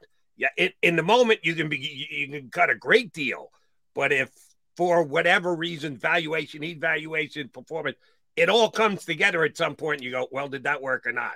And that's what I think you're eventually judged on. You can look at it, and go, hey, at the time, I'm sorry, that was a good deal, but it became a non-good deal because the player. Well, that's all GMs. All GMs are ever graded on by the fan base as the players. That's it.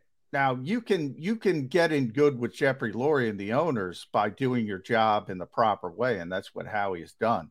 But ultimately, you're judged on the players. You're you're judged on how good the player is. Jalen Reagor sucks.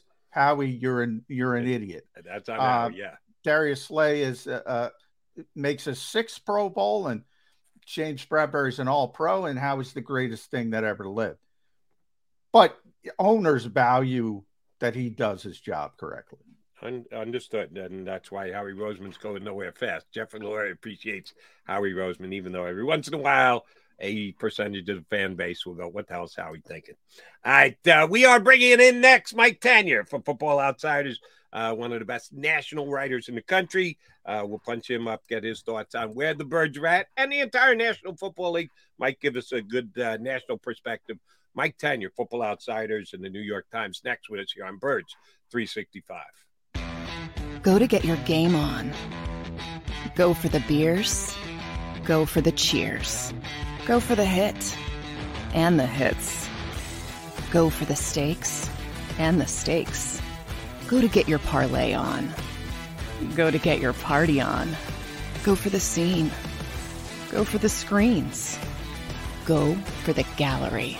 Go for the win. Go to Ocean. Visit theoceanac.com to plan your visit. Imagine for a moment that you went to work today and when you came home, you were catastrophically injured. Your life and your family's life. That's what happened to union construction worker Mike Little. I was scared of what the end was going to be, but to be 100% honest with you, I knew I was going to be all right just by talking with Brian. In my heart, I just knew everything was going to be all right. Call the firm and find out why they say, We got this. Call 215 458 2222. Heading down the shore. Here, imaginations run wild and time stands still. Because here, you can find the best of the Jersey Shore all on one five mile island. So leave the old you behind and get lost in the woods. Wild, wild,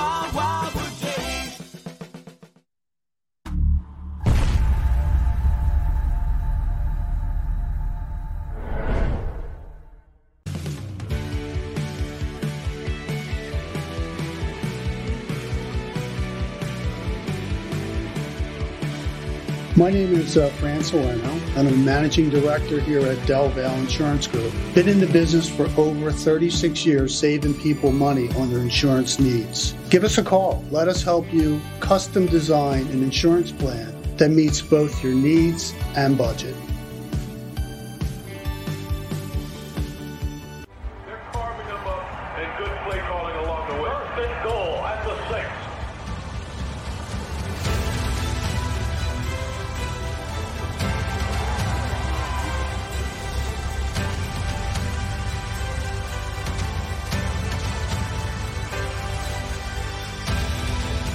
Field of life, First Trust Bank is there for you. Champions on three. One, two, three. Because Philadelphia dreams deserve a Philadelphia bank.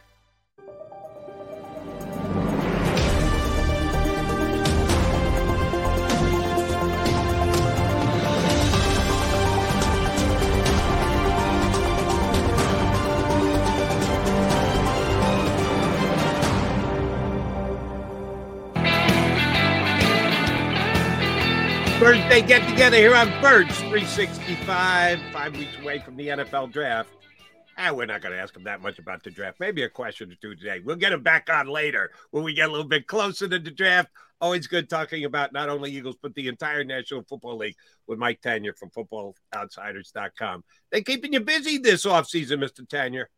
We are nothing but busy this off season. But I'll tell you, you guys didn't tell me it was a black pullover uh, shirt. No, it always is. But that's, you know, the green screen.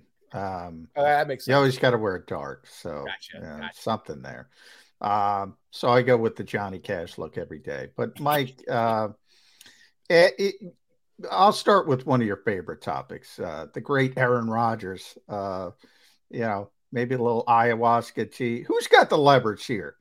The Jets or the Packers? Because yeah, everybody, uh, back and forth. I don't think the Packers have much leverage. They're not going to pay the guy, uh, whatever it is, sixty million dollars. So what what has taken this so long?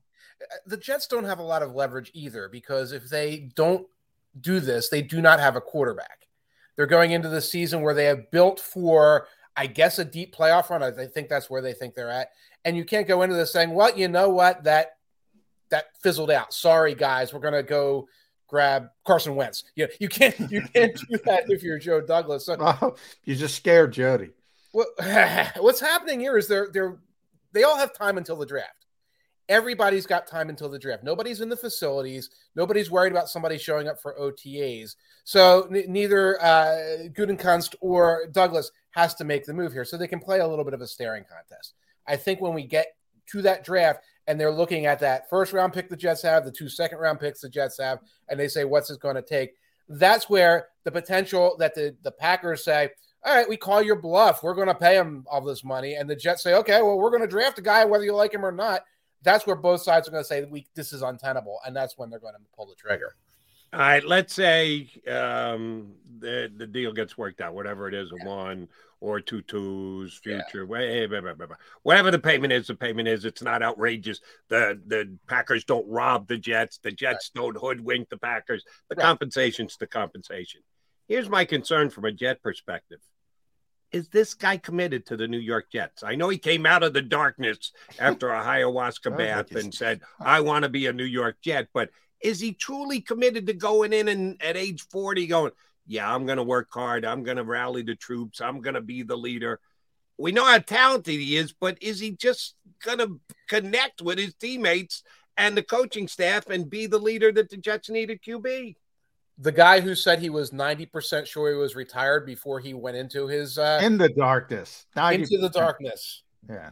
before he went goth, the guy who has gone out of his way not to connect with his coaches since about 2014 or so, the guy who's gone out of his way to only connect with a very select group of his teammates. Yeah, we, we all see this. We, we we all see the same thing. Is this guy? He's going to come in. He's going to want to play his favorites. The Jets are bringing his favorites in. They brought Lazard in. They brought in Hackett. They're they're moving things around to make to accommodate him. And the likelihood that he's coming in and you know, I hate to say like a cash grab, but the likelihood where he's coming in and at the first sign of things not being the way he likes it, he's going to be like, "Oh well, uh, we have to have a talk about this." That's brutally high. That is brutally high for the Jets. And I, I, you know, this is obviously something I think comes in at the ownership level. I don't think Joe Douglas hates the idea of bringing Aaron Rodgers in, but I think he's already realizing this is a bit of a Faustian bargain. And that, uh, and I'll say this: the Vegas line right now for the Jets is nine point five. The house is built in the idea that Rodgers is there, and they're building him Yeah. at nine point Oh, five. yeah. You are doing this to win 10 games. This is everything not to win the Super Bowl, not to be better than the Bills up there with the Chiefs, to win 10 games with a 40 year old quarterback. I would be very nervous if I were the Jets. I'd be very nervous about uh, if I were a Jets fan.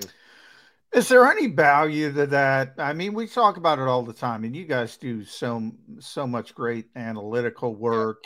Um, you know, it, and there is this.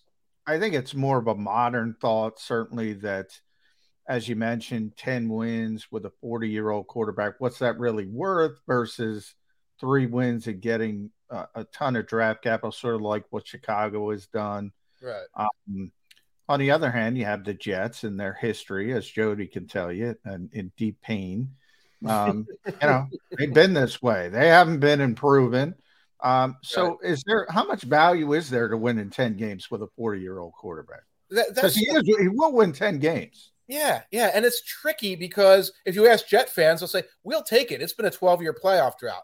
We will take this and run with it. And it's like, well, if that ha- makes the fans happy, that's something. There's a difference between, I mean, what you've got in Joe Douglas is a fourth year, fifth year GM, and yeah. and Robert Saleh, who's a third year coach, saying we need to show progress. 10 wins shows progress. Nobody nobody gets fired. Nobody has to put the house up for sale. There's something logical to doing that. Um, the question is, are you just delaying things a year? I'll tell you right now, if they'd gone out and gotten Derek Carr, who's a lesser quarterback, but would come in with a highly motivated to, to continue his career thing, they'd probably be at about 9.5 wins right now. We'd be talking about 10 wins, but we'd also be talking about somebody who's more affordable, somebody who gives them two or three years to grow it's just very sketchy to say. It's one thing to say, hey, look, we show progress. We're a playoff team now. And we're a playoff team, but our quarterback is 41, and we have to move heaven and earth to compensate him. Two very different things to balance if you're the Jets. Nine. Since we went quarterback, I'm staying quarterback with you, Mike, but I'm moving it here to Philadelphia. But it's yeah. not an analytic you can look up at Football Outsiders. You can use it to buttress your opinion, but mm-hmm. I need an opinion on just goodwill Yes. The Eagles are going to try and get a contract extension done with Jalen Hurts. Everybody knows it. Everybody's talking about it. Uh, at some point, it will over outweigh everything else the Eagles are doing. And I don't think it's just going to come together the way that some other people do. I think this is going to drag on. I don't think you're getting a Burrow deal done anywhere. You don't think you're getting a uh, Herbert deal done. And Lamar Jackson – Mike Tanier's getting almost as much free agent uh, attention as Lamar Jackson is these days. So nobody's moving the needle on the quarterbacks and the new structure of contracts in the NFL.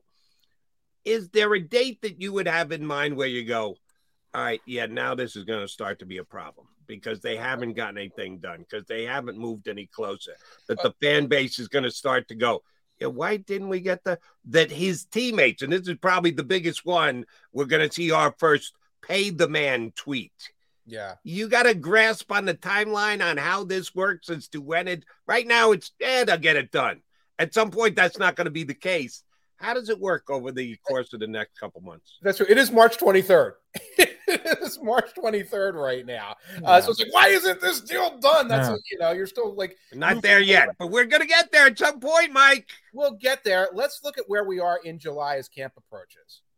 And let's look at the trio of quarterbacks because I think one of the factors in terms of the urgency is is this a Jalen Hurts situation or is this a third year entering fourth year quarterback situation where everyone can see around the league that like three different teams are trying to like uh, converge on this. So I think the urgency will heat up closer to the summer. I think they're going to get free agency, they're going to get the draft, look at the budget, look at the long term budget, and start making offers. And my gut tells me the Eagles will get in ahead of the Chargers and the Bengals, in part because Howie works more quickly and with more intentionality than those two teams, and and because Lurie has more money than, than yes, two teams. They don't. They don't. Uh, Cleveland, uh, Cincinnati doesn't have the money to put in escrow to pay Joe Burrow. Right. They, they, they don't. They they have a problem. They have a problem. They just paid Orlando Brown, so that's putting yeah. some money in escrow. They've got a plan to play Ja'Marr Chase that's putting some money in escrow. They lost some of their safeties and some of their guys already because they can't put it together. I th- don't think the Chargers are in that boat anymore, but a couple of years ago, the Chargers. Yeah, a couple of years ago they were. Yeah. Um, and, and, overlaid on all of this is I don't think any of these agents are going to ask for a Deshaun Watson guarantee. But these, but the, but the GMs are going to try and create a guarantee structure. I think everyone's going to be looking to ring a two hundred million dollar bell and I think it's going to be uh, uh, onus is on Howie to be like, well, you know what? The official guarantee is actually going to be 130. I don't know, pull a number in there. But then there's a roster bonus 2024 that kicks in for 2025. You know, all that kind of bells and whistles type of thing to get that. So that's going to take time. I don't think we're going to see urgency though until we're getting closer to camp and everybody's got to walk through that door. Yeah. And then I, it's- I told Jody if you go back to Carson Wentz, June Yeah. first is a big day. Uh, Yes. they signed Carson Wentz. I think it was June sixth because the Eagles get things done early. Most teams, though, do what Mike just said. Beginning of camp, you you know everybody goes on vacation. Uh, People don't believe they don't do anything. They're on vacation like everybody else. They're not talking. They're not doing anything. Then they get back in, in advance of camp. All right, let's get stuff done. Yeah. That happened with Landon Dickerson. We had that discussion. Draft picks don't hold out anymore. I said they're going to sign him. They're going to sign him. They're going to sign him. But they didn't get it done before. They got it done after they got back from vacation. So there are certain days on the NFL calendar that are a big deal. June 1st, one of them. Yes. Start of training camp, another. Uh, I think you're right. We'll see how it shakes out, though. Uh, Mike, I do want to sort of bring it both together what we were talking about and Howie Roseman. I talk about this a lot. Jeffrey Jeffrey Lurie and and Jimmy Kempski asked Howie this, our buddy, um, before the Super Bowl. You know, how much is it a luxury that you don't have to? You just talked about Joe Douglas. He's got a GM for his job, so to speak. You know, he's got to show improvement. That's why you go after a 40 year old quarterback. Right. Howie's so entrenched, he gets to do things other general managers don't get to do. Right. How big of an advantage do you think that is for the Eagles?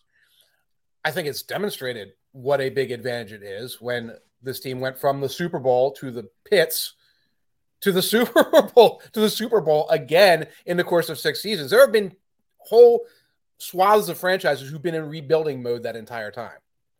And the Eagles built, collapsed, and built again in that time. You look at teams like the Detroit Lions, the Cleveland Browns, the Jets, obviously. You can go to these other teams. Teams like the Steelers, who are really well run organizations, have been like, oh, we're like nine and 10 wins every year for that entire period and didn't have the highs. So that's an advantage. I say, though, this it's only really an advantage as long as Howie is working in concert with the coaching staff because the continuity at the general manager position and the ability to like make these bold cross court pass type trades acquisitions only works if the coaches are saying we're the ones who need these players this is what we this is our type this is our need this is our long-term ex- ex- uh, uh, expectation so you kind of had it with Pederson, then you lost it with Pederson, and now you seem to have it with Sirianni. So that's the strength. If it starts being friction, and I think it was friction a couple of times there Yeah. along the way over Yeah. the last 12 years, then that becomes the problem. All right, Mike need your take on this one because it became a talking point here in town, Mm-hmm. as it should have, because he showed up. Uh Bijan Robinson is a potential Eagle draft pick. Oh, heavens. Now What? we, we continue to state that the Eagles don't take running backs. No, well, history's history. Facts are facts. They just haven't. Right. But the Eagles also like to be cutting edge. John was just talking about everybody's doing voidable years now. Howie might have been the first, but everybody in the league is doing it and putting the so the Eagles like setting the agenda for the league too and being ahead of the curve. Drafting a running back with number the number 10 pick in a draft would certainly be uh resetting the curve again. Hasn't been done since Saquon Barkley. Any chance Eagles to go down that road just when we think, oh, it'll never happen, it'll never happen? Howie does a switcheroo again and says, yeah, we'll dictate terms for the entire league. No, no, A- a- no. Roseman is is analytics oriented. He's well aware of what happens if you take a, a running back that high. Even in terms of the fifth year option, you would have to put in front of that running back if he had a couple of good years. Now, if if Bijan is there at about thirty, uh, where, where the Eagles pick thirty, 30. Yeah, 30. Th- then there's a, a logic there. And what happens is the entire compensation package differs. And of course, it's different. He's your second first round pick, probably. And you went out and you got one of these uh, Mhm. uh, edges or a defensive tackle or, or just the best available athlete. So I don't see it happening. Bijan is remarkable because I, I do a lot of, you know, around the country radio. Fans want Bijan. Oh yeah. Well, they always want the skill player, the sexy player. They, are, you know, the Eagles are built on. We, we Jody and I were talking about it early in the show, Mike. The core four: Jason Kelce, Yes. offensive line; Lane Johnson, offensive line; Brandon Graham, defensive line; Fletcher Cox, defensive line. Yes. Everybody still wants the running back, the receiver. Right. it, it doesn't register. Right, right. I, I, I talking to Falcons fans, like the Falcons are going to bring in Bijan Robinson. Like the Falcons are going to get a running back. You don't have an anything. You, team's not having anything, but you actually have okay running backs. You just want a guy that you watched at Texas, and he, he is amazing. Uh, but I do not see the Eagles bringing Bijan. Long story short. Yeah. Um, all right. Uh, league as a whole, um, who who have made the biggest improvements? Everybody, you know, the Bears had six zillion dollars in cap space, um, and totally tore it down. So obviously they've gotten some good players, improved. Although I don't know about paying ninety-two million dollars to off-ball linebackers, but right, um, they they obviously improved talent wise. But I look at Detroit and I look at Dallas. Am I Mm-hmm. wrong or am I right, Mike Tanier? You are absolutely right, and it is bad news for Eagles fans that the Cowboys really have improved. And you know, we, I think we know what the Eagles are trying to do is trying to prevent like a complete collapse of this team, and that's what they've been working on. Yeah, it's like, ah, we got Slay back, got Bradberry back, you get Graham back, Kelce unretires, and it's like, well, you're, there's no way you can keep Hargrave in that situation, etc. So they're holding serve. The Cowboys are legitimately improving.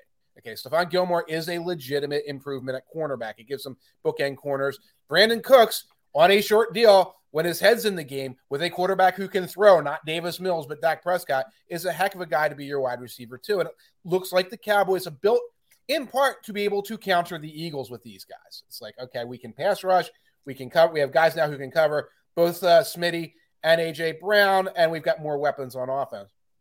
You mentioned the Lions also. Lions were another team with lots of money, lots of draft picks, just completely just kind of bought bought a secondary.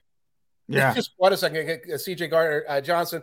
Uh, they brought in uh, uh, Cam Sutton, Cam Sutton uh, Cam from Sutton's a heck of a Pittsburgh. player. Yeah. Emmanuel Moseley, when healthy, heck of a player. yeah.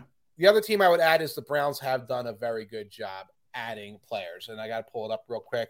They just made a trade yesterday for Elijah Moore. They needed sort of a guy who can gobble up passes over the middle. They were terrible at defensive tackle. They went out and they got Dalvin Tomlinson, who's a pretty good player, Trysten Hill, who's like a space eater.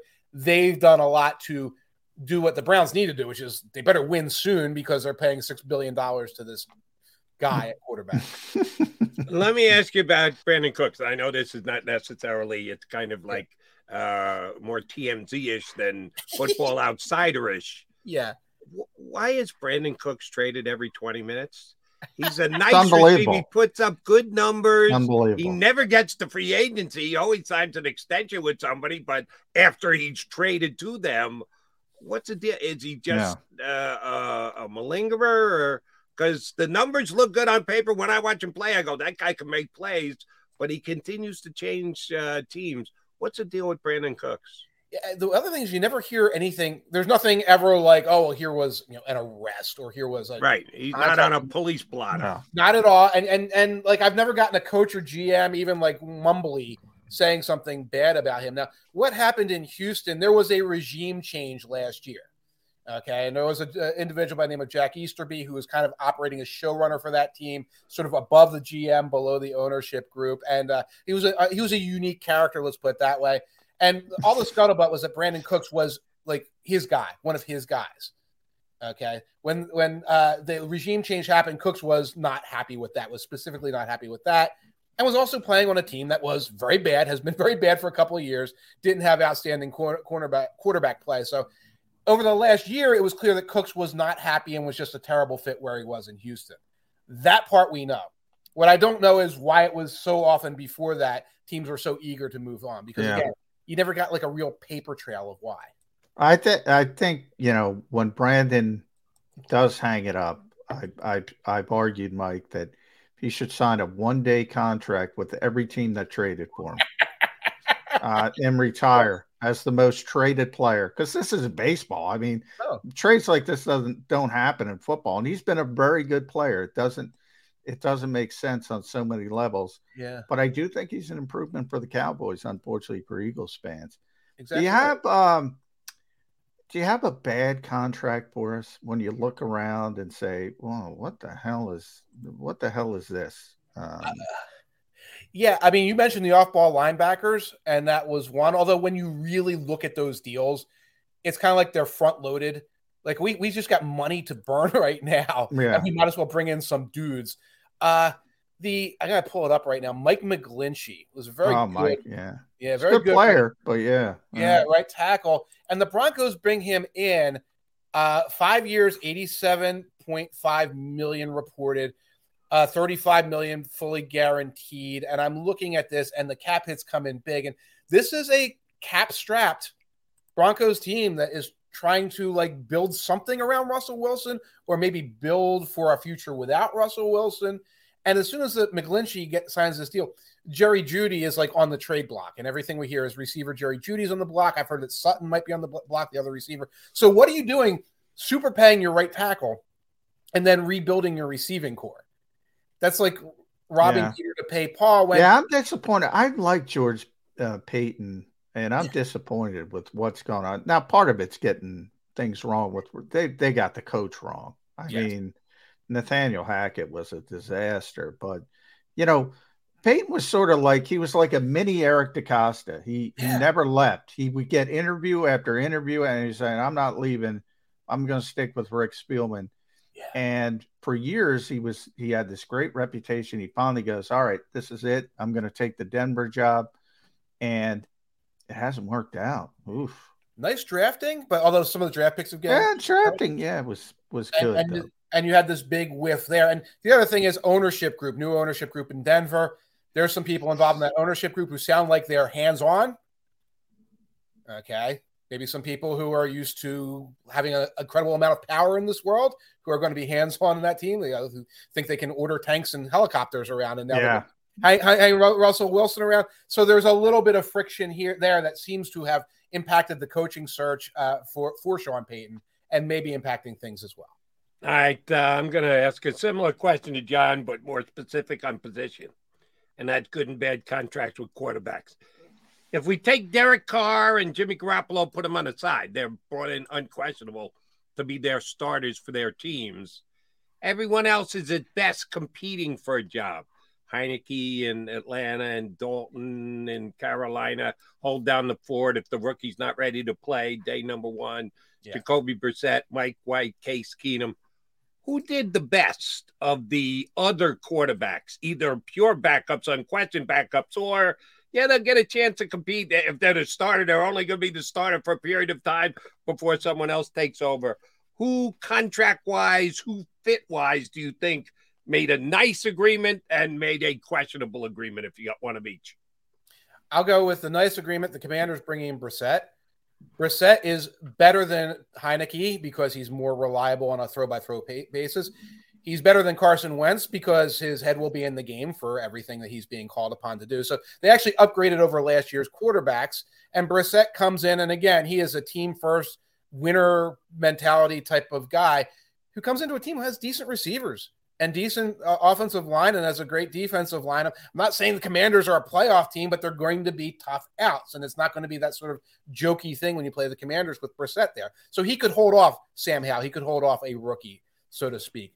Um, really, ba- I don't think there's any really bad fits about that group. I will say the whole idea that like you know wherever Baker Mayfield goes, he brings this click clickbait tendency with him and he's going into Tampa, folks. He's going into Tampa because Tampa is economize, economizing, and they're just kicking tires randomly on a guy who had buzz, you know, a year or two ago. The idea that he's going to rejuvenate his career with the Tampa Bay Buccaneers and you know sign a six-year deal and be Brady's heir apparent. That's, that's that's storytelling. I'm seeing that, huh, Mike? Yeah. Yeah. Yeah. Uh, at Mike Tanier, follow Mike on uh, uh, Twitter. Does a tremendous job at Football Outsiders. Uh, contributor at the New York Times as well. Uh, so you can read Mike all over the place. I'll up with the Eagles' backup quarterback, Marcus Mariota. They finally did the deal eight, eight, eight years, wh- whatever the hell it was, late. But uh, Marcus is finally here. What, what what did you see from him last year? Obviously, it didn't end well uh, in Atlanta. Uh, it's flamed out now twice as a starter, but looks like a solid backup in this league, and the Eagles always value that position. Yeah, he looks like a solid backup who fits the system. Early in the season, Mariota was playing well within a very tight structure. And it became clear, clearer and clearer as the weeks went on with the Falcons that he had to be very strictly within that structure, that the deep balls were not going to get down the field. uh, with, with, any kind of real velocity, etc. And again, the biggest issue is when they went to uh, Desmond Ridder, which he should have anticipated. Yeah. Uh, he, he, he did not handle it well and went AWOL. So he should be coming in with a with the, the proper mentality here. I think it's a fine pickup. I think I think he's a upgrade over Gardner Minshew in that position, frankly. All right, here's a position that I know I share with my partner. We think of it the same. I want to get yours in it as well because this is the lead up to the week with the owners and the uh, competition committee putting forth potential rule changes, which will then go to vote. The one that's gotten the most attention, certainly here in Philadelphia, is the tush push. The can you use a secondary player to push a quarterback forward mm-hmm. for a first down? John and I see this the same. A lot of Eagle fans are ticked off that they're even talking about this because Jalen Hurts was so good at it last year. Right if they made it illegal, I think that would actually benefit the Eagles because yeah. their quarterback's still going to be able to get it because he's a beast, and other yeah. teams' quarterbacks aren't. How do you think they handled the tush push this offseason? Will it be re-ruled in the NFL? I don't think they have the votes. And I think to get the votes, and you have to say there would have to be injury evidence. You know, all it taken was one injury where it was very clear that like, oh, you pushed him and he hit his head. Um, so unless they like like preemptively say that that's a, a risk, I don't think they have the votes. And I don't look at it from an Eagles standpoint in this respect. I look at it from a football standpoint. I right. would rather see tush pushes than punts. Okay, and I would rather see defenses trying to be innovative somewhere along the way and say we're going to come up with a way to to combat this.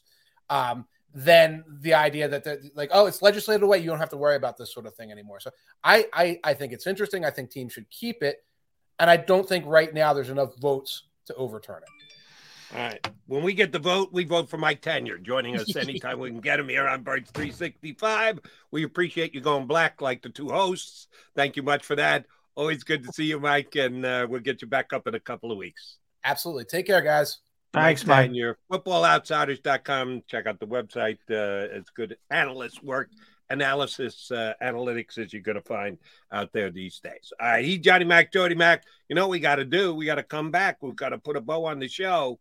Wrap it up a Thursday next here on Birds 365. Go to get your game on. Go for the beers. Go for the cheers. Go for the hit and the hits Go for the stakes and the stakes. Go to get your parlay on. Go to get your party on. Go for the scene. Go for the screens. Go for the gallery. Go for the win. Go to Ocean. Visit theoceanac.com to plan your visit. I get scared sometimes. Of a lot of things. Joining in. Decisions the dark. The dark. But I once heard someone say. But as I always say, it's okay to be afraid. As long as you face the fear. And keep moving forward. Wherever you are in life, count on the name trusted in insurance for over 80 years Independence Blue Cross. Is the best vacation one that you find or one you get lost in? One that takes you to new heights? or reminds you to go with the flow, to get your feet wet and your wheels spinning. One that lets you find your own rhythm or get carried away. Find the best of yourself. Get lost in the woods. Plan your stay in the Wildwoods today. Plan your day with confidence. Keep the umbrellas on hand. With Action News and AccuWeather. Numerous tornadoes. Your go to team when severe weather strikes. The water is still rising. Keeping you prepared wherever you watch. Action News and AccuWeather, the team you trust. We all know that taxes are just part of life. It's true during our working years, but also in retirement. But what you might not know is up to 85% of your Social Security benefits might be taxed. Our team at Thrive Financial has helped retire thousands of people across the Delaware Valley by asking questions they never knew they needed to ask, including how their Social Security benefits might be taxed. It's time to be proactive on taxes. Get your Thrive Retirement Tax Playbook today. As a hardworking American, you've never experienced how tough life can be until now. A catastrophic injury while working on the job a personal injury from someone else's negligence, turned away by other law firms in the region who didn't bother to learn your story. It's time to meet the Fritz and Bianculli Law Firm and managing partner Brian Fritz. Badly injured?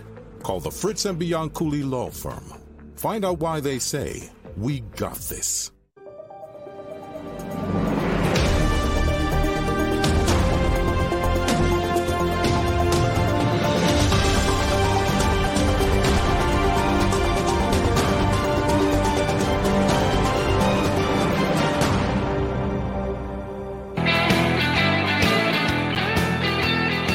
The bow on the show here on Birds 365 Thursday edition. We'll wrap up the week uh, manana.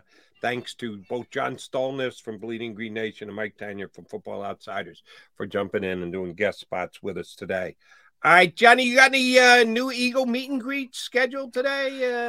Uh, No, um, the only guy we haven't met is Marcus, Marcus Mariota. He's uh he's in Hawaii, so uh we're not gonna get Oh, you didn't get him. the assignment from Sports Illustrated to fly to Hawaii and Uh, yeah, I, I, we were joking about that Marcus yesterday. Mariota. No, we were joking about that to get the uh, get the trip to Honolulu, uh, but that's not going to happen. So uh, uh, I don't think Marcus is going to get introduced at least because remember the NFL meetings are next week um, in Arizona. So Mhm. Howie and Jeffrey are going to be out there early in the week. So I would say not even next week, probably the week after that before we get to see Marcus Mariota. And uh, we also haven't talked to the coordinators yet. So the Eagles are waiting for the entire coaching staff to be put in Yeah, place. what, what do they got left on the co- I know assistant quarterback coach because uh, Uh, they they hired a, a D backs coach, um, and that's pretty much it. But they're working out some titles, um, maybe some quality control guys. But uh, there's always some promotions and things like that. So uh, titles are a big thing in the NFL now. sure. Oh yeah, that dictates what you can and can't block. You have to give them permission to go interview with another team, not if it's a lateral move. So yeah, titles are pretty damn important. Uh, so uh, you, when do you think you will get a chance to talk? Because Uh, I- you and I I, are would- on the same page here. Sorry to interrupt. Um, about uh, we, we and it sounds like we're both questioning Brian Johnson. I'm not. I like the guy, and uh, he's very well uh, spoken about across the entire league. I think it's more of a tip of the cap to uh, Shane Steichen. Shane, yeah. That I, well, I look at, at the difference between Nick and Shane. I mean, Shane was a better play caller than Nick. I'm sorry. Um, Results are in. That's exactly the way it happened. it- it's Nick's offense, and Nick's a big part of putting everything together. But as far as the feel from play to play to play, Shane was really, really good at it. And I think people underestimate that aspect of it. But as I said with John, I think, you know, the Eagles are so good offensively. I think, you know, they're going to out talent people. Um, but I, yeah, I'm, that's not an insult to Brian Johnson. I, th- that's rare when somebody comes in and has that kind of feel as Shane Steichen did. And we continue to talk about the fact that he's known the quarterback forever. Knowing a guy, uh, being on the same page as a guy, being simpatico with the guy is all very good and it's plus, but then actually calling the right play in the right moment at the right time. And no matter how well you know the quarterback, doesn't mean you're absolutely going to call the right play. So, yeah, I think that is something that we have to keep our eye on. So, you're not going to, you don't want to venture a guess as to when you are going to get your first chance to ask Brian Johnson. Uh, same thing. Two, uh, not next week, but the week after would be my guess. Um, and then we'll get to meet some of the assistants as well, the new assistants. Um, and that'll be sort of um, staggered up to the draft. Um, um, but yeah, that'll start. That that process will start. But next week is the league meeting, so I don't. They'll they'll be back on Wednesday. Um, I don't think there'll be anything Thursday or Friday, but that's just a guess. All right. Before they leave for the league meetings, will Howie Roseman sign another tier two free agent? Because we're certainly past tier one. We're well into tier two, depending on how finite you want to be in breaking down the tiers. Will Howie sign another guy before the? Uh, yeah, I think there's a good chance. Uh, they still need to add talent. They're always picking over, trying to find. They made it very clear that they're not done at safety. So, uh, Adrian Amos is still out there. That's the name I keep focusing on because he's got a history with Sean Desai. Um, and he's a good player, not a great player, but he would fix, you know, to the point where you don't have to pay him a lot of money. Um, you know, and you can feel comfortable saying you don't have to reach for anything. Um, but we'll see. I mean, they're going to sign more players, no question about okay. that. But they're all going to be in that same theme. They're not going to risk compensatory picks. It's going to be one year deals at this point. And, you know, you're hoping for Chris Long or LeGarrette Blunt or, you know, Patrick Robinson but you're not sure it's going to be that skilled blocking wide receiver to replace Zach Pascal. Boy, you won't let me down on that. I, I, I just, it's a nice luxury to have. Is all luxury being the key word. That's yeah. right. You've got that right, Johnny Mack. It's a luxury. That's why it's I'm luxury to have, and they're not getting it because they're yeah, not not not, not, sweating that all that much. All right, uh, J Mac, good show today. I'm going to come back tomorrow. How about you? Uh, yeah, I'll keep getting my uh, Zach Pascal come up and. It's uh, a, but I'll be here for it. It's a football Friday with McMullen and McDonald here in two and two.